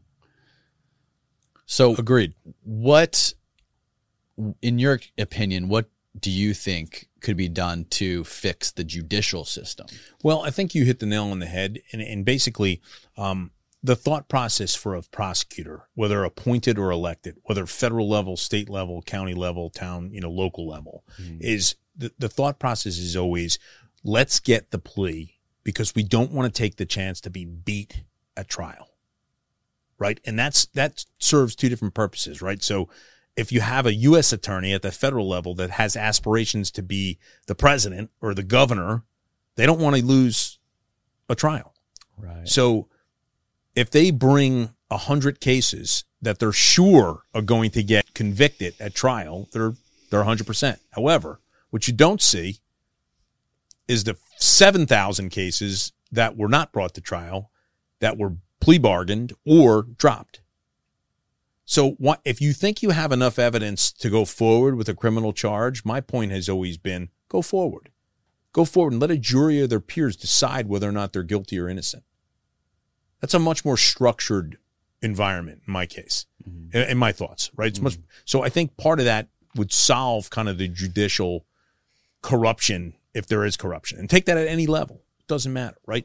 But the other side of it is really taking the time to be, I guess, collaborative about investigation. So, in other words, cooperate amongst ourselves to discover whether or not we have enough. It's not just about, let me check one in my box so that I get this for promotion. Same thing. Hmm. I want to make sure that I'm doing everything that I should be doing to uncover each of the areas that we've looked at or tried to to provide evidence that goes one way or another and that's the choice of a jury to do that or it's the choice of the individual hey here's what we have against you you make a decision whether you want to plea or not Mm. and we have such great tools like you mentioned we have dna we have the ability to do that immediately we have the ability to do many things immediately we have facial recognition we have all these different things we have camera systems all over the country we have you know easy paths that can put people in the right spot at the right time. It's different than when it was back when that person was un- wrongfully convicted. Mm-hmm. It's getting better every year. So that's that's one side of it with, you know, judicial system. I think the other side of the judicial system, which bothers me, is is kind of the good old boy network. It's still in place. Okay, you know what? We're gonna we're gonna nominate. If you're a good boy and you do everything that you're supposed to do, um, and you're a good U- United States attorney and you're a good assistant United States attorney, we'll we'll put you we'll make you a federal judge, and you can ride off into the sunset for the next fifty years. right You know, making up your basically creating your docket and deciding if you want to work one day a week or five days a week or not at all. And we're still going to pay you the money that we're going to pay you, right? So how do we kind of and you see it, you see with these appoint, you know, these appointments, what you see, what's what's always kind of um, highly covered in the press is the Supreme Court appointments, right? What's not covered is all these federal judges that are appointed by different administrations and why they're appointed. Who's who's kind of the watchdog on that stuff? right Who's doing the background checks on that stuff and figuring where they lie? Nobody, because all they want to do is does it meet my party's agenda right to put this person in place? Guess what? That person's the person that's sitting in, in judgment, obviously by the name, sitting in judgment of those people that come before he or she, and they can influence a trial greatly. Hmm. I've had examples of that in my career where a judge has influenced a trial by throwing out portions of an indictment or not allowing evidence in or allowing evidence in unfairly so the defense is scrambling it all it happens. It's it's i don't know what the short answer is for it but i do think that if there was a closer watch at you know who's appointing who what the qualifications are and how we go about maybe term limiting some of those folks. Right. How we, we- you know it's like anything else. Like uh, you go to you go you go to a new client and they say i really like you but i want to give you just six months to prove whether or not you could do this we Yeah, don't do that because the problem is if you get rid of it you're also getting rid of mo- human motivation people that's the humans are motivated to to, get to that role to evolve Right. better to Right. get to right to get to that role to better their career to make more money to do better for their families right But shouldn't there have to be some type of peer evaluation? Something. Something that says, hey, listen, you know, we, we're happy with these four judges. And I'm talking amongst peers. We do it in the army. You can peer each other out of different schools. You can peer each other out of the army. It's saying, hey, man, you know, you're not pulling your weight and you don't believe it. So we're going to tell you once, we're going to tell you twice, and then we're going to boot you the fuck out Right. if you don't do your job. And it happens.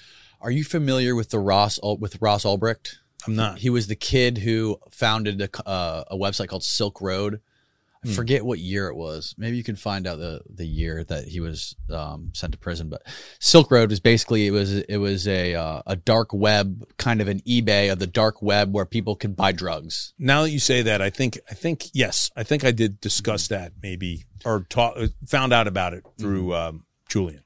Yeah. Yeah, and um, basically what ended up happening, whether it was fake, whether it was real or not, um, 2011. Okay, um, whether it was real or not, basically somebody, a couple people he knew, ratted him out or or tried to destroy his operation, and these people were informants or they were or they were undercover, and he, I, I'm also I'm fucking this up a little bit. he allegedly put out a, a hit or tried to hire somebody to kill these guys. And they used that to send him to prison. Now, this kid got, he never actually bought or sold drugs. He basically just set up this marketplace on the dark web where people could use cryptocurrency to buy shit like drugs, you know, weird stuff. There was Yeah. no, there was no hu- human trafficking. There was no sex trafficking. There was nothing like that. Yep. It was only tr- like drugs and shit that wasn't legal. And he, he got, he essentially got,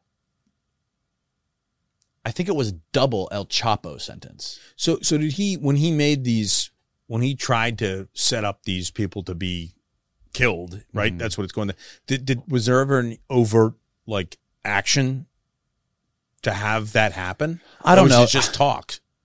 I don't know if there was any actual It's lazy fucking police work. I don't know if there was Period. any actual evidence. I don't know what I, I It's lazy police work. yeah, it's it's so the point is if even if you just say, okay, this guy was selling if say he was selling drugs, hypothetically, say Fine, they, but figure it out. right, if he was, and say he did what is it what is, I don't know what the term is called when you try to hire a hitman, they they you get uh you get caught trying to hire somebody to do a hit. Yeah, like Whatever that murder is. for hire. murder for basically. hire. Right. Yeah. When you try to hire somebody Right. to commit a hit, even if you didn't, the murder did the mur- murder did not happen. Is that worth two life sentences? No, yeah, there has to be a transaction. There has to Mm-hmm. be some type of this for that, a quid pro quo. Right. In order for that to to to hold, you know, if I said if I said to you right now, hey, go go fucking kill, you know, go kill Julian. If I pay you and say, hey, you're going to go do this, and you make an overt Right. action, Right. you go to his home, mm-hmm. we got a problem. Right. But if I just say, "Hey, go kill him," and I'm, there's no exchange, it's it's quid pro quo. It's exactly what you know, using an official, basically asking for an official action, Right. right, in return for some Right. value. Right. That's a crime. Even if it doesn't happen, that's a crime. If I exchange, you know, like basic is, is the hooker, right? Mm-hmm. So you have all these things that go on. Okay, you know, we got to get you handing the money before I can arrest the John. Can't just say, "Hey, give me, you know, give me hey, whatever, fuck me," and and you know, Right. you don't have to pay. That, that's not a crime. I guess I guess what I'm getting at is it's just like it's this guy Ross Ulbricht is one of the most overt examples. Oh, of, it's terrible. of trying to make an example out of somebody because of the government had no control over whatever it was. Right. I I mean, and no understanding. Mm-hmm. More importantly, because if you had an investigator that can go out that was capable of looking at this whole picture and and do some interviews, go out and talk to the guy. Mm-hmm. There's nothing wrong with doing that. There's nothing wrong with going out to to you know we don't often do it, but there's nothing wrong with it. I'm going to talk to everybody around him though. I'm going to find out exactly. Hey, did you feel like you had to, or he was forcing you, or he was selling? Have you had? Find out the transactions. Find out what actually happened. Look in his account. Is there any money in there? Mm-hmm. Did anything happen? Or he was just trying to, you know, w- was it was it marketplace that he happened to stumble upon because he's probably a really smart dude, Yeah. and it kind of went out of control. And now in the meantime, he's serving a shitload of time. Right. He was also a young kid. He was in his 20s. He's a young kid, so he's his life is different. It's over. You know, I mean, so that that comes back to the. I I I chalk that up to just lazy and unconcerned investigative work. And I go back to the, the other thing that bothers me. We have, but think about the George Floyd. I'm often asked what I would have done were I a patrolman in the world of George Floyd. Mm. I'm often asked about that. Really? So I'm not, I never was, but I understand I've had situations overseas in the military where I had those situations. How would I, how would you have handled it differently? You want to know how I would have handled it differently? I would have went over and said, Hey man, I know you're having a bad day. Like you look like shit, you know, and knowing that if he really did something down the line, he would have to pay for it. Say, would you just get in the back seat, get in the back seat of the car, close the door and lock it and that's it. You're done. Mm-hmm. You're done. And then the fact that no other police officer, no other police officer said, Hey, get, you know, you need to get your knee off his neck. It doesn't look like he's breathing. Nobody had the, the, the moral turpitude to say, get off him. What the fuck are you doing? No one. And in the mm-hmm. meantime, he died. It caused the issues it caused. And the cop and everybody else's lives are different Yeah. that police department will never be never be the same. It'll never be the same police department, and it's a police department that's needed. The area has gone out of control, right? So that that's that's what we're missing. We're kind of missing on on both fronts. Like training, training and understanding and common sense is missing in law enforcement. Why? Because when I if you went down to any police academy tomorrow and I showed you and you just had a chance to observe the training, you know what you're going to see? The basically it's going to be this obsession with the guy or girl who's physically tough, Right. good with their hands. Right. Look at him, greatest, uh, you know, fighter, ground fighter. Wow, what a great boxer. Man, they can shoot well. Holy cow, look at them with the baton. Honestly, what really should be happening, and if I had the opportunity to be the crime czar, hopefully someday I will, maybe you never know. If I had the opportunity to be crime, training about how to talk to people, Mm. how to understand their motivation, how to be a true community policer, which is missing in law enforcement. The respect goes to the guy who can whack you over the fucking head with a baton, not the guy who can sit there and say, Hey, listen, you know, you, I understand what you're going through. This is a problem. Now you got to be safe. You got to protect yourself, but that shouldn't be the first thing. That shouldn't be, the, if I go to, if I got to go to my gun right out of the box, we got a problem. If I got to mm. kneel on your throat right out of the box while you're handcuffed, we got a problem. Not But I that, I, think the exhaust the exhaust pipe of that car was right over his face. right too. over his face. And no, no one had the balls to just say, "Get off him, dude. We'll talk about it later." I can't tell you how many times in as a young agent or a young military officer, we, my peers and I would would butt heads. Like, what are you doing? What are you doing? You wrote up a, you know, you wrote up a report that is inaccurate because in the bureau we don't we don't tape record it. We don't tape anything. There's no cameras or anything. I go out and interview you about a situation. No body I'm not cam. supposed to put opinion in there. I'm supposed to put facts of what you said. It's your statement. I'm writing it. I'm memorializing what you told me. And I would have often I would have fights and, and arguments, even when I was a boss. I would look and say, This is this is opinion. You're you're taking what he said and you're turning it into what you want it to say. You know, you have to be to the point on that or or or in the military, you know, out and and talking to people or talking to towns leader or whatever and be like, What are you doing? What the fuck are you doing? We don't do it that way. We listen to what they have to say. We make them collaborative partners in what we're doing. Nobody does that anymore. Police academies don't even teach it. Mm, really? Don't even teach it. They teach interview and interrogation, which is great. That should be part of it. Social, you know, being able to to socialize with the community that you serve. Yeah, that's something. Period. That's something that's that's mandatory for survival in places like Iraq and Afghanistan. You have to be able to integrate with the civilians. better. Because they'll sell you out in two seconds. because you need them. You don't have them, you're done. And if you pay them, they get murdered. So you better be careful. Right. You better be careful what you do. You're dealing with life and death. So are we on the streets here. You know, there's an old there's an old thing that I, I love. I, I love the show NYPD Blue. I think Andy Sipowicz is the best character in the history of TV. he just is, you know. And there's a there's a session in there where he's teaching his son, who later gets murdered, for doing exactly what he taught him to do, and he blames himself for the rest of his life. But there's a there's a, a section at the end of one of the episodes where he's teaching his son about surveillance and about knowing your beat. And he says, "Son, you got to know your beat." He said, "There's four things you need to know: people, places, the things they do, and the times they do them." And he goes on to tell this story about how one night on Christmas Eve he saw a couple of characters go into this toy warehouse. Two seconds later, they came out with a gun and they were walking down.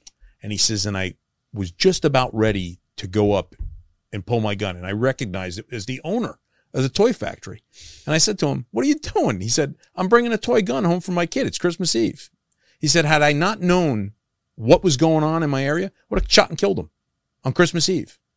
He said, So that's the important piece. We're missing that in law enforcement. We're missing that in training, understanding because there's, you know, th- there's this, there's this great value placed on being able to, you know, knock your side, wrestle you to the ground by, oh, he, he took this guy out over the car. Well, you know what? That's going to backfire on you someday. And it has in many ways. Be a community policer. Listen to people who have done it before. I'd rather be able to talk to someone and figure it out. And I've done it in many places, in many places around the world.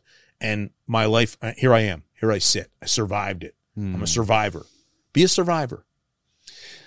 Going back to what we were talking about, uh, And about, I'm passionate about that, so I'm sorry. Yeah, no, I'm too. Yeah, I'm yeah. too. About the like even going back to using the judicial system as an example of human nature. Humans have most humans have a deep desire to get better and to advance their lives and advance their careers and grow and evolve. I mean, just like technology keeps evolving, we want to make new iPhones, new, bigger, and better things. Um, it's the problem is the people that want to become policemen with the amount of money they make. If you're somebody who's like yourself, you're passionate about this, you believe in this, you obviously are an ambitious individual. Do you think a lot of the people that are police officers now are the same type of people? They're ambitious. They like, are they going to end up being a policeman? I don't know how much pol- uh, an average police officer makes, but it can't be much more than 50 grand a year. Depending on the area. I mean, obviously, you know, some of some towns up in New Jersey they're starting at 100. Oh, really? Yeah.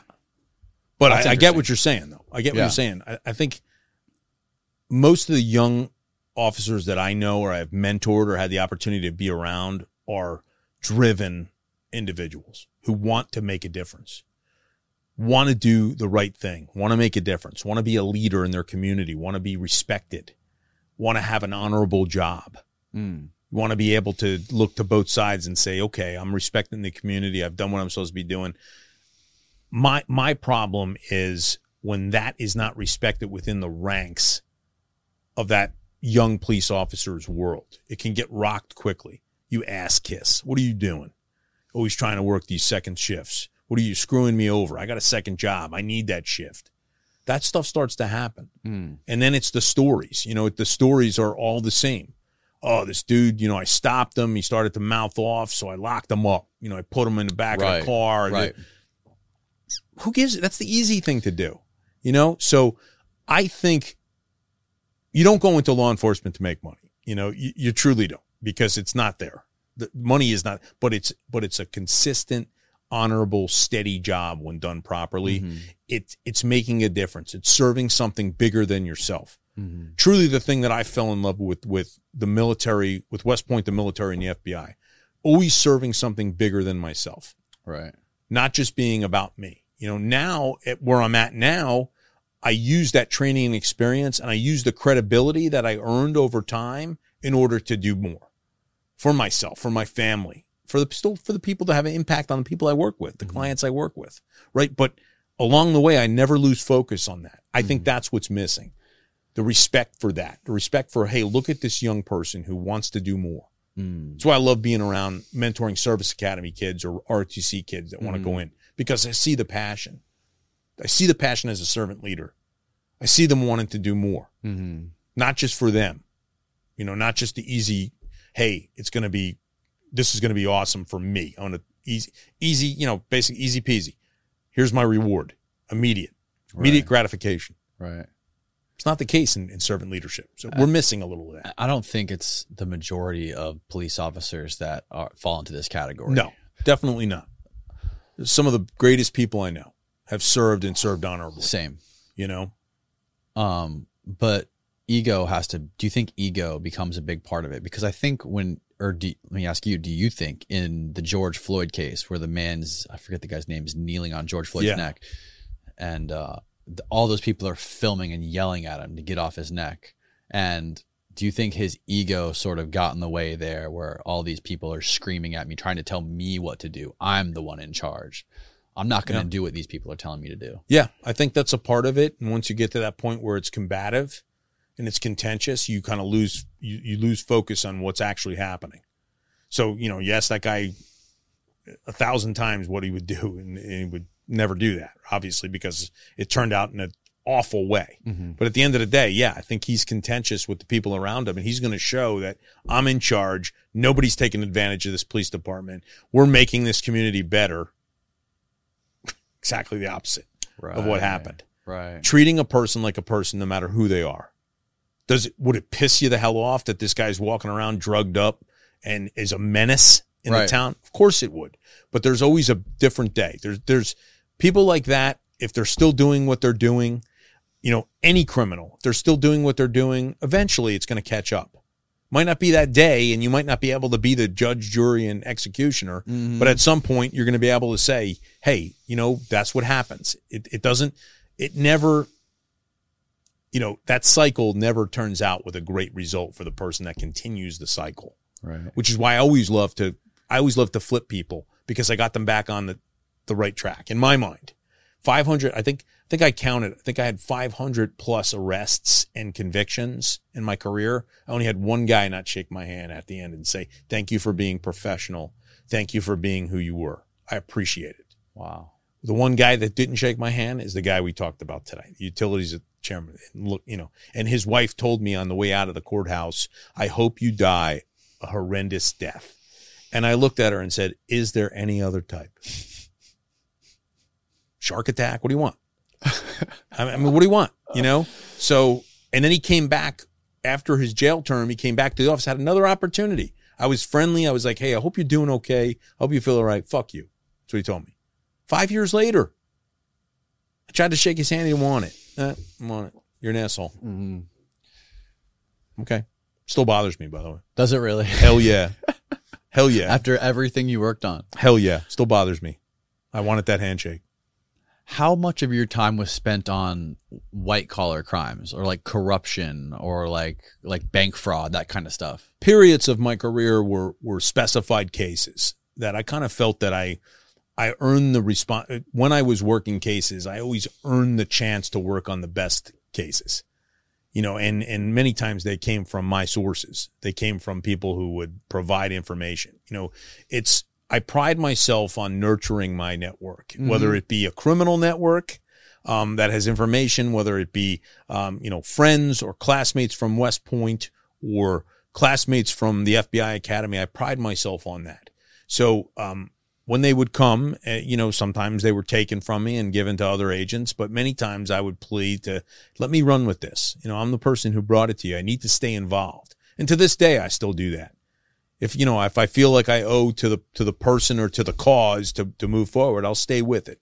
So really, when I was working cases, which was for about eight years of my career, you know, we're actually working cases, I always, you know, I always felt the more complex the case, the better and more intrigued and more um, motivated. And motivated is a bad word, but but more jazzed Mm. about the case. And in that world, it's just about you know, it's about creating opportunities like anything else. Hey, I think, and once you know, once it goes off in your head, sometimes it takes a week, sometimes it takes a year for it to go off in your head. This is wrong. There's something really wrong and criminal about this.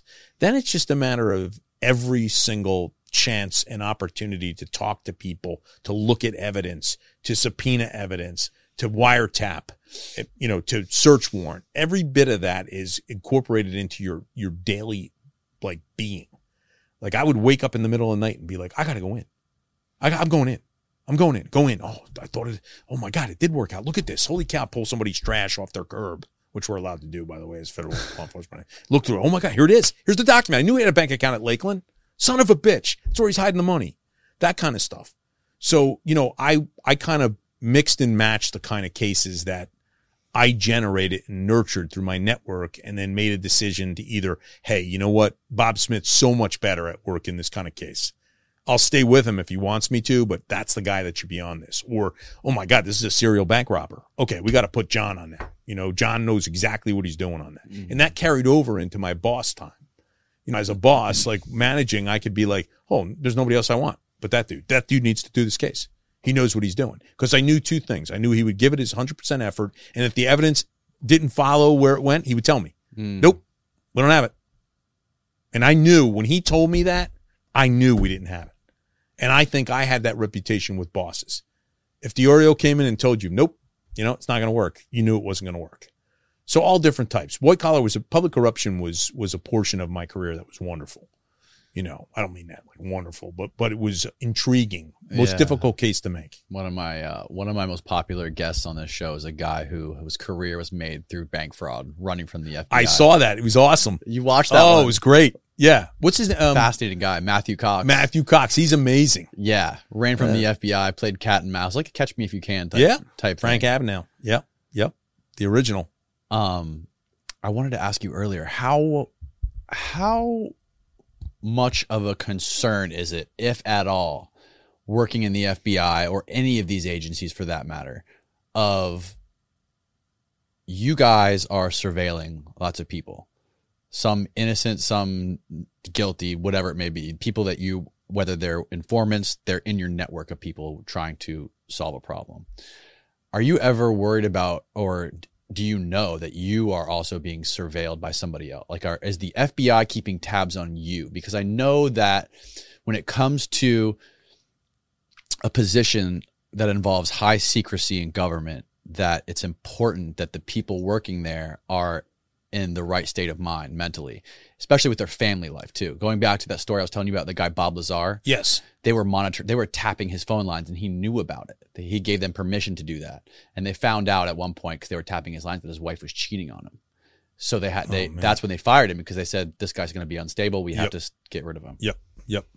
Um, it's definitely always in the back of your mind, um, you know, whether or not you're jeopardizing anyone else in your world or in your life that's important to you um, by doing the job that you do.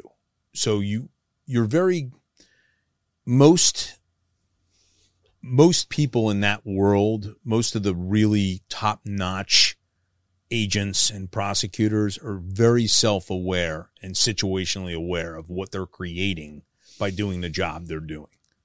Right. And those who aren't, you know, we've seen examples of that break my heart.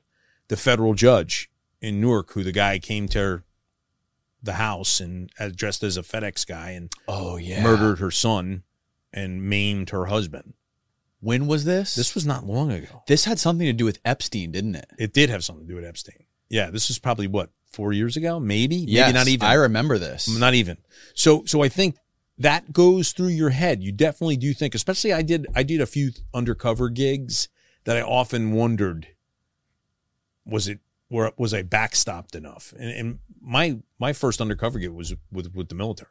So Oh, in really? conjunction with law enforcement. So you often think about that, but I think it's a matter of just being on top of your game. So I knew, I knew who the threats, if I knew the potential threats that I was taking on in order to complete this case. And I made it very clear to the people that I was investigating through either through to themselves or through their attorney that it would not be tolerated you know, threats or even messages would not be tolerated. Um, and you know, we we slammed some people after the fact when they actually we actually had one dude, mortgage fraudster, that winds up that you know he probably knows Matthew Cox probably knows who who tattooed the initials of the federal prosecutor with like one of those circles with a line through it on his arm, and came to sentencing like that. So the judge was like, "I see that." and I'm going to consider it in the sentencing. I was going to give you eight years in jail. You now have 20. Hmm. And then we monitor the phone calls. That gives us the opportunity to monitor because it's a threat. So we'd monitor those prison phone calls, you know, for the next 20 years. Somebody's listening to that shit. So you're always prepared and aware. I think if you let your guard down with regards to who's looking and who's watching, it's not to be paranoid, but there's, there's a form of paranoia that's actually not a bad thing. Mm-hmm. You know, I think the Bureau and the, and the agency especially looks for that. They look for, you know, kind of controlled paranoia.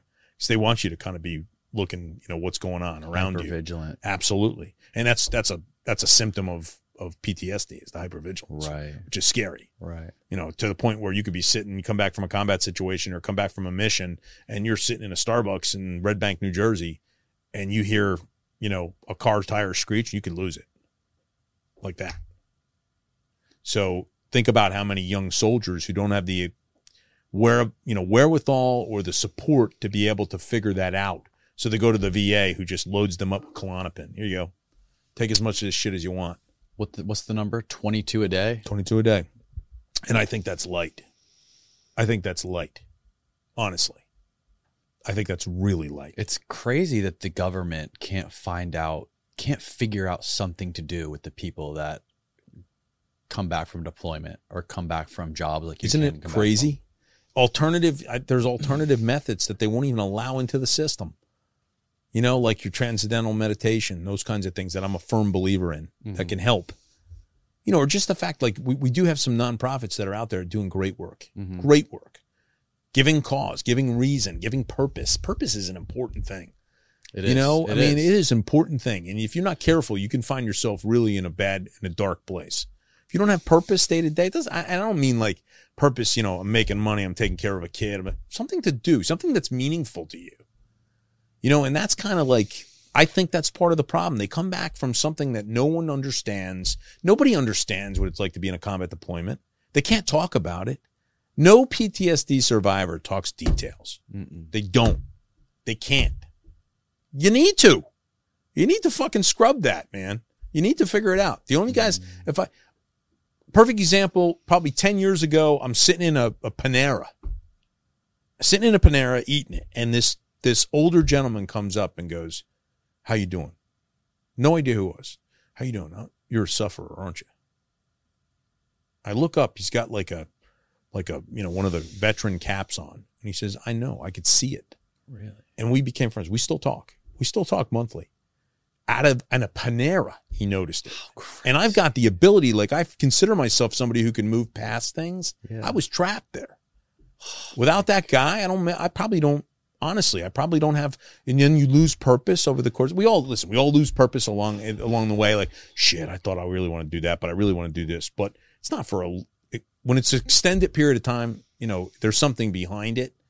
So my thought is always like involve, stay involved, you know, stay with something. The, giving all you're doing with medicine and prescriptions is prolonging the, the Yeah. cycle. You're compressing the cycle. You need to know? have people. They need to have purpose. The purpose, is the biggest thing. The, biggest the thing. drugs are just band aids, right? The the drugs like what- the the marijuana, the psychedelics, and the the MDMA. I mean, all that stuff. I'm sure is great, but you got to have a purpose in life. You have to. and especially after doing something that demanding, that insane. Yeah. it's got to be coming back to the to everyday comfortable life in America. That's It's right. Not even close. And on top of that, to compound that, all of these people who are being deployed into com- combat or who used to be deployed into combat in like Iraq or wherever it may be, they're in their late teens, early 20s. So they ha- they're not even developed human beings yet. Not even close. Even close. They say your brain, I think scientists now say your brain doesn't start developing until you stop developing until you're like mid to early 30s, maybe. Yeah. And when you severely introduce this kind of trauma to somebody who's still a developing human being, you are going to alter their trajectory of development drastically. Drastically. It's the same thing. I, I so true. it's it's it's different but the same. I often talk about uh, like I compare compare it to NFL and NBA players when Mhm. they're young, when they're in their teens and their twenties, and they get all of a sudden they leave high school and they're surrounded by sports agents, lawyers. They're getting millions of dollars and they're getting told how to spend it, how to manage it, how to do this, how to talk to this person, how to talk to the news. These people are just out of high school. Like when I was out of Yep. high school, I was a complete idiot. I probably didn't I didn't really start learning about life until maybe my mid 20s, late 20s and like f- through failure, fucking up friendships, exactly. all kind losing money Yep. f- eh, through Yep. trial and error Yep. into my mid 30s i maybe have like a fraction of what it means to be a well-rounded human being now And I didn't have any of this crazy, any of this stuff. When, when you're that young, when you're in your 20s, early 20s, and you all of a sudden have millions of dollars, Yeah, hand it it the world. It changes your friendships. It changes your relationship with your family. It changes everything. Nothing's real. Nothing is real. And No, when- no relationship is real. and what happens to you when all of a sudden in your mid 30s or your early 30s, it all vanishes? And how often does that happen? All the time. Mm-hmm. All the time. You know, and it's just even, and that is such a good point. And I mean, you know, things to come with my partnership, you know, that we have a plan to kind of help that out. But we'll, I can't share it now, but you'll be the first to know. Well, well, well tell us, uh, tell us a little bit about what you're doing now, uh, since you've come back, since you've been, you know, left the FBI. What you, what have you been doing since then? Yeah, definitely. So the, the the funnest thing that I'm doing is Jersey Mike's restaurants. So we own two of those, and so it's doing great. And um, working shoulder to shoulder with your kids is a pretty cool thing and a pretty cool opportunity. But um, what we've since done is a company that I, you know, my company is called J3 Global, and it's a security consulting firm. But I've partnered with some amazing individuals who have similar type companies, and together, um, you know, we have really taken peace of mind kind of consulting to another level. So we have actually been able to find, and it's all word of mouth, this stuff. This is what's amazing to me. It's all word of mouth. Um, you know, it's like, hey, if you need something, um, you know, kind of to reestablish your sense of situational awareness or reestablish or maybe even establish your sense of a security culture, whether it be in your life, whether it be with the company. We focus on high net worth, which all due respect, you know, there's some tough people. Obviously, they've done a lot to get where they are. So we want to kind of help them protect where they're at, help them realize that there's a need in this world more so than anything else, and then provide an assessment of their life and then give them recommendations of priorities to take care of that and be side by side. It's almost like a hand holding experience. But to me, the impact that we're having on these individuals takes me right back to my first platoon in the army where I had a true impact to teach and to show and to be side by side and to guide them through difficult portions of their life. The things maybe they never recognized or never thought would happen. And, and my, what I tell them all the time, and this, this struck home with me and it's easy for me to kind of display and to explain. When they say to me, what's the first thing, when you, when you talk security in this day and age, people say, well, their, their immediate response is, you know, I'd love to talk to you. And, you know, definitely we have some background checks that we want you to do, but nothing's really happened. So I don't know if I should spend money or I don't know if I should engage you nothing's happened. We're, we're kind of okay. And I'm like, let me tell you a little story.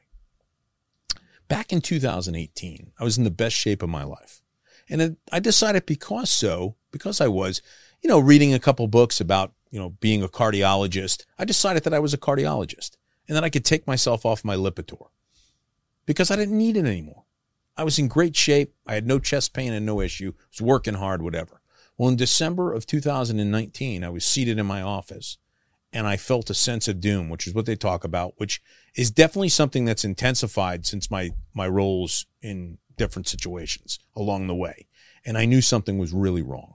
Got some pain in my heart, in my chest, got pain in my arm, I got pain in my jaw. And immediately I said, I got to go. I got to go to the doctors. I got to go to the hospital. Mm-hmm. Started to take myself to the hospital, realized I couldn't make it, called 911. They rushed me to the emergency room where I went right into a cath lab. My doctor, who I told him, Hey, I'm, I, am i am going to take myself off of Lipitor that day. I didn't tell him before that. They told him he was shocked. He's like, what's the matter? You're on your drug. I said, I got a problem. I, did, I haven't taken my Lipitor in like nine months because nothing's going to happen. Right. He said, well, here we are. He said, you're 95% blocked in your Widowmaker, in your LAD. He said, I'm going in right now. I'm going to put stents in. And he did. And he saved my life on the spot. And for that, I'm forever grateful. He's the wow. greatest doctor in the world. I so took, I take blockage, blockage, massive blockage. I had about, I had about two days to live. It was that close to closing down. Right. So wow. that's what I tell clients who say, well, I don't really want it. I'm your Lipitor, dude. Mm. I'm the one that's going to protect you. Take the Lipitor now. Because when something happens, it's too late. I didn't have a heart attack. I got lucky.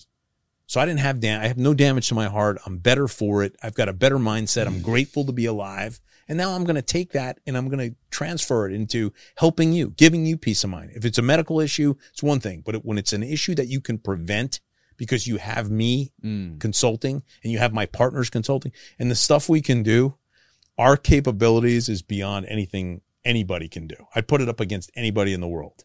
So all you big companies that are looking at have 700 employees, we have three and we'll knock your socks off. So that's kind of what I'm doing. And you could tell the passion is there, man. Oh, yeah. You know, and, and the more passionate you are about something and you believe, and you know this, the more, more things start coming in, you know, and it's kind of like just a wonderful feeling. So that's what I'm doing right now. In addition to, I, I make a fabulous number 13 at Jersey Mike's if you want to come and see us. but it's in South Jersey. man. So yeah. Well, thank you so much for doing this. Yeah, man. I, I My really pleasure. appreciate it. How can people get in touch with you or contact you if they need to? Yeah, I mean, uh, I'm I'm I'll give out my my email address, which is the best way. So it's uh, J Diorio D I O R I O at j three dash global.com.